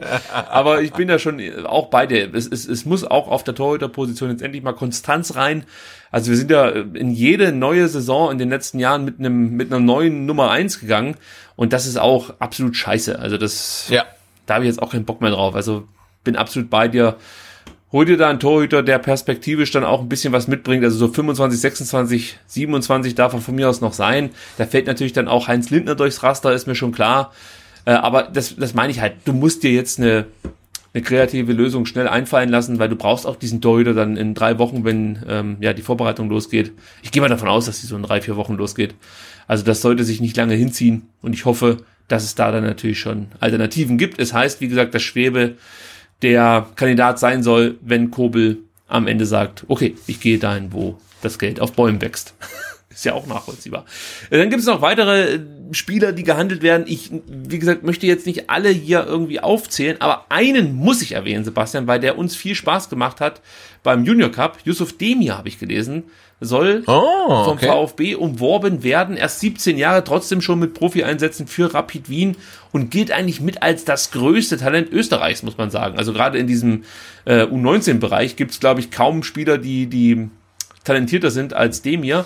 Ich kann es mir fast nicht vorstellen, dass der zum VfB wechselt, aber wenn Kobel, äh, wenn Kobel sage ich schon, wenn Missentat das schafft, Yusuf Demir hierher zu holen, äh, dann ziehe ich nochmal meinen Hut. Ähm, ja, ob der sich Also wenn Yusuf dem jetzt zum VfB wechselt, hole ich mir sofort ein Trikot. Ich glaube, ich folge, ich, ja, ich glaube, ich folge dem ja sogar auf Instagram. Also dann hole ich mir ein Trikot und diesmal nicht in M, sondern in L oder vielleicht XL. Ja, ich, ich muss glaube auch schon auf XXL ähm, umschulen hier. Also der Corona-Body ist absolut in full effect Aha. bei mir. Ja, leider Gottes. Und wenn wir schon bei Rapid Wien sind, dann kommen wir noch zu, jetzt musst du mir helfen. Es ist ein Grieche, Ta Taxiras, Taxiarachis, wie spricht Taxi... Taxiarchis. Taxiarchis. Keine Ahnung. Äh, du meinst Fountas. Ja, Fountas, genau. Oder Tak Funtas. Funtas wurde also, ja ausgesprochen. Also wenn, wenn, er mit der, wenn er mit dem Namen kein Grieche ist, dann würde es mich schon sehr wundern. Ich glaube, Taxiachis. Ta Tax, Taxiachis. Ich, ach, leck mir Marsch. Also Funtas wurde er zumindest bei den äh, Leuten von, also die auf Sky äh, irgendwas zu wissen scheinen, äh, ausgesprochen. Ähm, also das ist auch ein Spieler, der angeblich beim VfB auf der Liste steht. Stürmer von Rapid Wien, der in Österreich einmal gescheitert ist, dann in die dritte deutsche Liga gewechselt ist. Äh, mit der Aussage, ich dachte mir, gut, jetzt habe ich meine Karriere in den Sand gesetzt. das fand ich irgendwie sympathisch. Schön, ja. ja. Der, der, der, war bei Groß Asbach, oder? Ähm, war er bei Groß Asbach in der dritten Liga? Ich, ich weiß es nicht. Also ich, also ich habe diesen Namen hab das, noch nie gehört. So ich habe es mal so eingeworfen, weil ich dachte, du, ähm, du, du weißt das. Aber nee, nee, ich, ich schau mal nach. Auch. Also er spielte tatsächlich äh, bei RB Salzburg, ist, ist dann zu mehreren ja, Sonnenhof, Sonnenhof Groß Asbach ist absolut richtig. Ist zu mehreren so. griechischen Vereinen verliehen worden von Salzburg, ist dann, wie gesagt, Verein, dann war er vereinslos und von vereinslos ging es dann nach Sonnenhof Groß Asbach. Und genau, 14 Spiele, ein Tor. Ähm. Ja. Ja, gut. Also kann ich nicht beurteilen. Ich weiß nicht, ob nee. der Spieler gut, schlecht, was auch immer ist. Ähm, keine Ahnung. Ähm, wie gesagt, ich hätte nichts dagegen, noch einen Stürmer zu verpflichten, aber die Herleitung von Missentat, die wir ja vorhin schon besprochen haben, ist für mich logisch, dass man sagt, okay, wir planen mit Tommy, ziehen dann zum Beispiel Gonzales als zweiten Stürmer oder als Stürmer äh, ins Zentrum rein.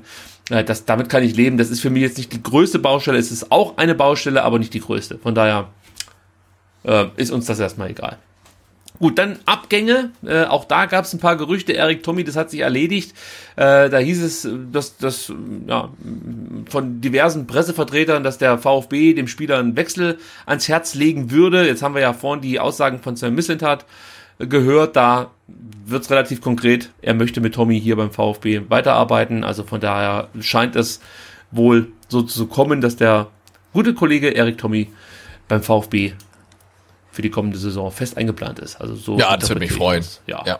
Orel Mangala, ähm, da gab es letzte Woche die Meldung, dass gefühlt jeder türkische Verein ihn gerne verpflichten würde. Jetzt hat sich der Spieler aber über seinen Berater hinweg ähm, geäußert. Nee, Quatsch, der Berater hat für seinen Spieler gesprochen, sowas.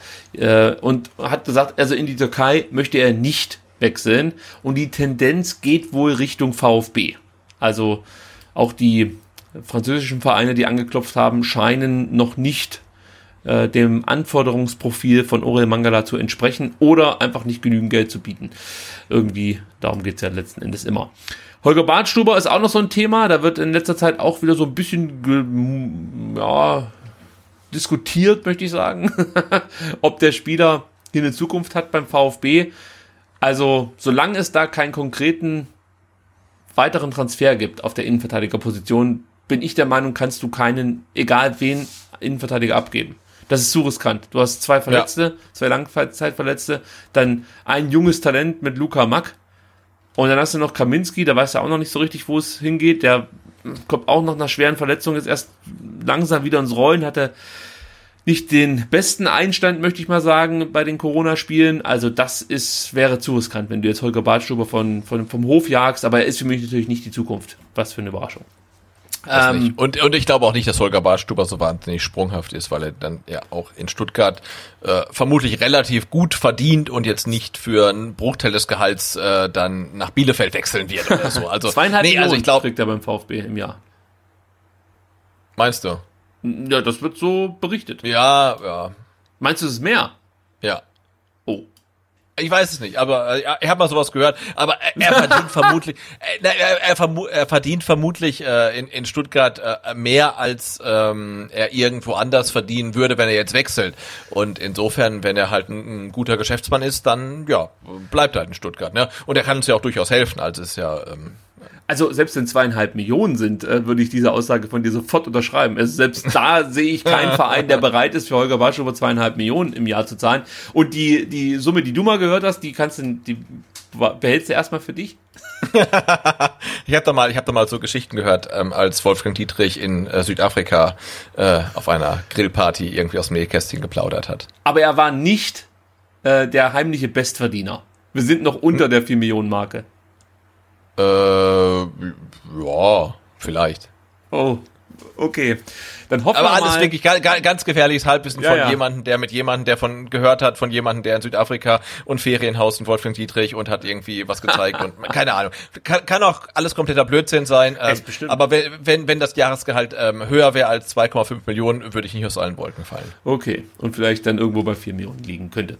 Gut. Leroy Sané verdient 17 Millionen, also. Ja, Moment aber da hat er sich zurückgehalten. Alles in Relation setzen, ja. Ja, aber muss man mal ganz ehrlich sagen, 17 Millionen für so einen Spieler natürlich ein absolutes Schnäppchen. Also, Sag ich mir im Augenzwinkern, muss ich gleich dazu sagen. Ja, wollte ich gerade sagen, Okay. ja. Äh, Holger Bartschuber hat sich nicht sich selbst auf den Rücken tätowiert. Noch nicht. Hoffe ich. Ja, wer weiß, wer einerseits- einerseits hoffst du das, andererseits vielleicht ist es aktuell in Arbeit. Ich habe gesehen, Massimo hat sich erstmal äh, ein, ein Tattoo stechen lassen jetzt in der, in Okay. der Sommerpause. Ich glaube, das war irgendwie äh, was Religiöses. Und wer weiß, vielleicht kommt der Holger Bartschow mit einem lebensechten ähm, Motiv von sich und seinem Hund irgendwie dann aus der Sommerpause. Und da freue ich mich schon drauf, wenn, wenn er Ja. da schön dann bei seinem ersten Tor, das er schießt, erstmal das Trikot runterreißt und du siehst hinten Holger, wie er böse blickend mit seinem Hund irgendwie durch den Wald schlendert. Das könnte ich mir schön vorstellen. Na gut. Ja? Äh, gucken wir in die U21. Da gab es letzte Woche noch so ein bisschen Ungewissheit. Zwei Jugend, junge Spieler, die wir hier gerne beim VfB weiter äh, sehen würden. Äh, nämlich Florian Kleinhansel und Nick Betzner haben keinen Vertrag mehr gehabt nach dem 30.06. Und einer davon wird den VfB auch verlassen, nämlich Nick Betzner. Der wird gehen, offensiver Mittelfeldspieler. Man muss ehrlicherweise sagen, er war kein Stammspieler bei der U21, hat zwar insgesamt 21 Spiele gemacht, ähm, wurde aber auch elfmal eingewechselt, vier Tore, fünf Vorlagen sind jetzt trotzdem nicht so schlecht, würde ich sagen. Und es wäre schon ein Spieler gewesen, wo ich jetzt sage, wenn der Deal passt, hätte ich den gerne hier beim VfB weitergehabt und einfach mal geguckt, wo geht die Entwicklung hin, weil war für mich schon auch einer der auffälligen Kandidaten in der U19 und ähm, auch bei der U21. Wenn er gespielt hat, habe ich ihn immer gerne gesehen und es kotzt mich schon ein bisschen, dass der VfB ihn verloren hat. Aber ja, wie man so hört, passte der Deal für Nick Betzner nicht. Also es scheiterte wohl daran, dass Betzner gerne ähm, ja die Möglichkeit gehabt hätte, bei den Profis regelmäßig mitzutrainieren. Ähm, Ob es dann letzten Endes wirklich nur das war, an äh, dem dieser neue Vertrag gescheitert ist, ja, werden wir wahrscheinlich nicht erfahren, aber so ist es halt. Er wird den VfB leider verlassen. Es ist übrigens Ostende im Gespräch, Sebastian.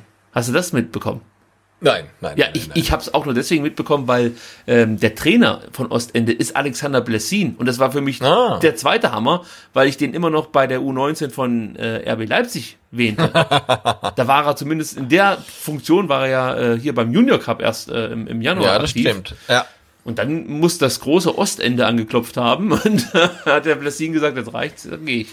Gut. Spielen die spielen die erste Liga oder zweite? Da gehe ich jetzt mal von aus. Also so gut ja, kenne ich keine Ahnung. Äh, den, den dänischen Fußball nicht. Aber es ist auf jeden Fall auch nicht so, dass äh, der VfB Nick Betzner irgendwie dann an Chelsea oder Liverpool verliert, sondern. Äh, das ist der belgische Fußball, habe ich der dänische Fußball gesagt? Ich war immer noch bei unserer Röde-Unterhaltung. Röde. genau, habt ihr nicht mitbekommen, aber gut. Es ist der belgische Fußball natürlich, Ostende. Ja. Äh, ja. Äh, ja, aber gut. ich, ich wollte sagen, also wenn, wenn Nick Betzner dann halt in die erste oder vielleicht sogar zweite äh, belgische Liga wechselt, dann standen ja dann auch die ähm, Vereine, die ihn dann verpflichten wollen, auch nicht gerade Schlange. Also in, insofern ist vielleicht die Entscheidung auch nachvollziehbar.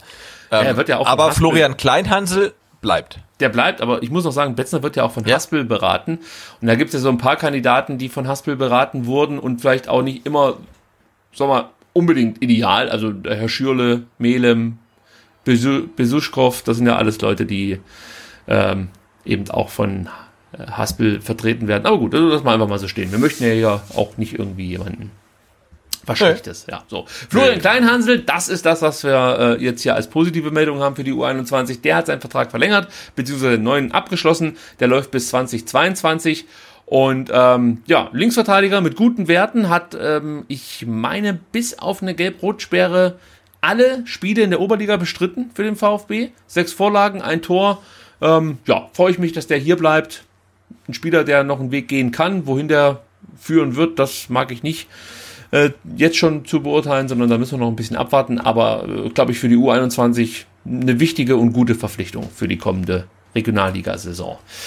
So, und die U19, die nehmen wir auch noch mit, die konnte übrigens einen Torhüter verpflichten. Also ich hoffe, er ist für die U19, denn er ist erst 17 Jahre alt. Man weiß es ja nicht beim VfB. Kilian Scharner ist ein Österreicher, ja. Vielleicht kann er den Lindner dann herlocken. Ich weiß nicht, was ich mit dem mhm. Lindner habe, aber Vielleicht, ja. wenn er beim VfB oder gegen den VfB so gut gehalten hat, dann ähm, möchte ich ihn wahrscheinlich hier unbedingt dann beim VfB sehen.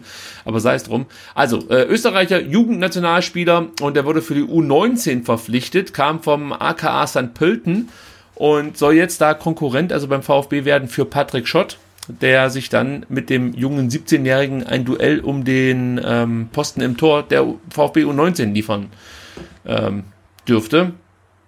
Und ähm, ja, ansonsten gibt es nicht zu viel zu dem Spieler zu sagen. Ist wie gesagt Jugendnationalspieler, habe ich glaube ich erwähnt, ist Österreicher. Und äh, ach so, das ist noch wichtig. Die U19 trainiert seit vergangenen Mittwoch wieder in voller Mannschaftsstärke. Also bislang durften die ja auch aufgrund der Corona-Verordnungen nur in Kleingruppen trainieren und das wurde aufgehoben. Seit vergangenen Mittwoch trainiert die U19, wie gesagt, wieder komplett und bereitet sich auf die kommende Saison und vielleicht auch auf das ein oder andere Turnier vor. Gut, dann haben wir das Transfer-Update auch zu Ende gebracht. Es ging jetzt doch viel länger, als ich dachte. äh, aber es ist ja auch wirklich viel los gewesen, muss man sagen. Ja, das ist wahr. Ja, ähm, ja und ansonsten habe ich heute nichts mehr auf meinem Zettel. Außer, dass Bremen die Klasse gehalten hat und der VfB eigentlich nicht besonders froh darüber sein darf, denn aufgrund des Klassenerhalts der Bremer rutscht der VfB in Sachen TV-Ranking auf Platz 16 ab. Das tut schon richtig weh. Aber ja, so ist es. Union und Bielefeld sind hinter uns. Ansonsten, okay. ja, sind alle anderen Vereine dann vor uns. Hätte Heidenheim aufsteigen müssen, dann hätten wir die noch hinter uns lassen können. Das, das ist schon das heftig, ist oder? Ja. Also, damit wissen wir, wo wir uns ungefähr eingliedern sollten. Ja, absolut. Und Saison. Ich, ich denke auch, ne? Also, Thomas Sitzberger hat ja im Interview auch gesagt, äh, niemand darf erwarten, dass wir die Liga rocken. Ich glaube, das erwartet auch echt niemand. Also äh, jeder Platz äh, oberhalb von Platz 16 wäre absolut ein Erfolg. Ja, bitte keine Relegation, ja, also. Nee. Dann, Aber ich glaube, nach, nach, nach diesem furchtbaren Relegationsspielen in, jetzt in dieser Saison, ähm, weiß ich abschaffen. Dann, abschaffen, ja, vielleicht, ich meine, Corona macht vieles möglich, äh, vielleicht, äh, ja, ja, denken dann auch DFB und DFL vielleicht weniger an ihre Geldbörse und mehr an die Fans und Teams und äh, schaffen den, den, den, den, das Ding halt wieder ab. Also, ja. Also bei mir rennt es offene Türen ein. Ich bin ein Fan ja. von direkten Auf- und Abstieg ohne Relegation. Ist einfach unfair. Also wenn ja. du überlegst, dass du jetzt hier mit zwei Unentschieden ähm, ja, dann letzten den Heidenheimern dann nochmal ein Jahr zweite Liga bescherst, mindestens nochmal ein zweites Jahr. Also sie hätten sich halt einfach verdient aufzusteigen. Die haben eine ja. richtig gute Saison gespielt. Bremen auf der anderen Seite hat eine scheiß Saison gespielt und ich würde es halt besser finden, wenn man direkt absteigt, auch wenn dann der VfB äh, vielleicht mal auf einem Relegationsplatz steht und also dann absteigen würde direkt oder so, dann ist es halt so. Also Ich ja, oder du machst es halt mal, mal ganz äh, innovativ und progressiv und sagst, äh, die letzten drei steigen ab ähm, aus der ersten Liga, die ähm, ähm, ersten drei aus der zweiten Liga steigen auf und du machst dann halt den Platz vier zu einem Relegationsplatz oder so. Ja, also, ja aber dann hast du ja auch eine Diskussion. Ja, natürlich ja, hast du also, die Diskussion, aber ähm, Relegation also, ja, ist einfach scheiße. Vor allem diese Auswärtstorregel ist einfach, ja, verstehe ich halt überhaupt nicht. Also Das wäre halt so ein, ein Zwischenstep, ähm, diese Auswärtstorregel abzuschaffen. Ja, und Florian Kofeld auch. Gut, sei es so. ich, hab, also, ich, ich, ich, ich, weiß gar nicht, warum man diese, dieser Hass oder diese, äh, diese Aggression gegen Kofeld, also mir ist der irgendwie komplett egal. Ich habe jetzt auch keine großen Sympathien für ihn, aber mir, mir, mir ist er komplett egal. Aber ähm, ja, Auswärtsregel ist, ist ähm, schon komisch, weil man darf nicht vergessen, ähm, der äh, VfB hat letztes Jahr genau die gleichen Ergebnisse erzielt wie Bremen in diesem Jahr. Und der VfB ist abgestiegen und Bremen ist nicht abgestiegen, ähm, weil man halt die Ergebnisse halt in verschiedenen Stadien quasi erzielt genau. hat. Und das ist dann schon irgendwie schräg. Also wir haben es im falschen Stadion geschafft, ja. äh, zwei Tore zu schießen. Und ja, das stimmt schon. Ist schon ein bisschen es wirkt alles ein bisschen ungerecht, aber sei es drum, Sebastian. Wir haben äh, diese Folge, die ich eigentlich mit einer Stunde veranschlagt habe, wieder. Ähm, Echt? ja, das hast du mir ja vorher nicht gesagt. nee, ich, ich muss ganz ehrlich zugeben, ich dachte, das geht etwas flotter durch mit diesen äh, Zitaten, die ich vorbereitet habe. Aber wir haben es ja oft eher dann auch schon besprochen, wenn du dann über Zitate sprichst, finde ich, musst du die auch ko äh, korrekt wiedergeben. Ähm, weil, ja, ansonsten finde ich, ja, wirst du der Sache halt einfach nicht gerecht, dann wirst du vielleicht missverstanden oder interpretierst in irgendwas etwas rein, was, was so gar nicht gesagt wurde. Deswegen war es mir wichtig, die, die ganzen Zitate ja, komplett zu bringen und dann darüber zu sprechen. Deswegen hat sich das Ganze so ein bisschen hingezogen. Ich hoffe trotzdem, dass es euch als Hörern äh, nicht zu langatmig war und gefallen hat.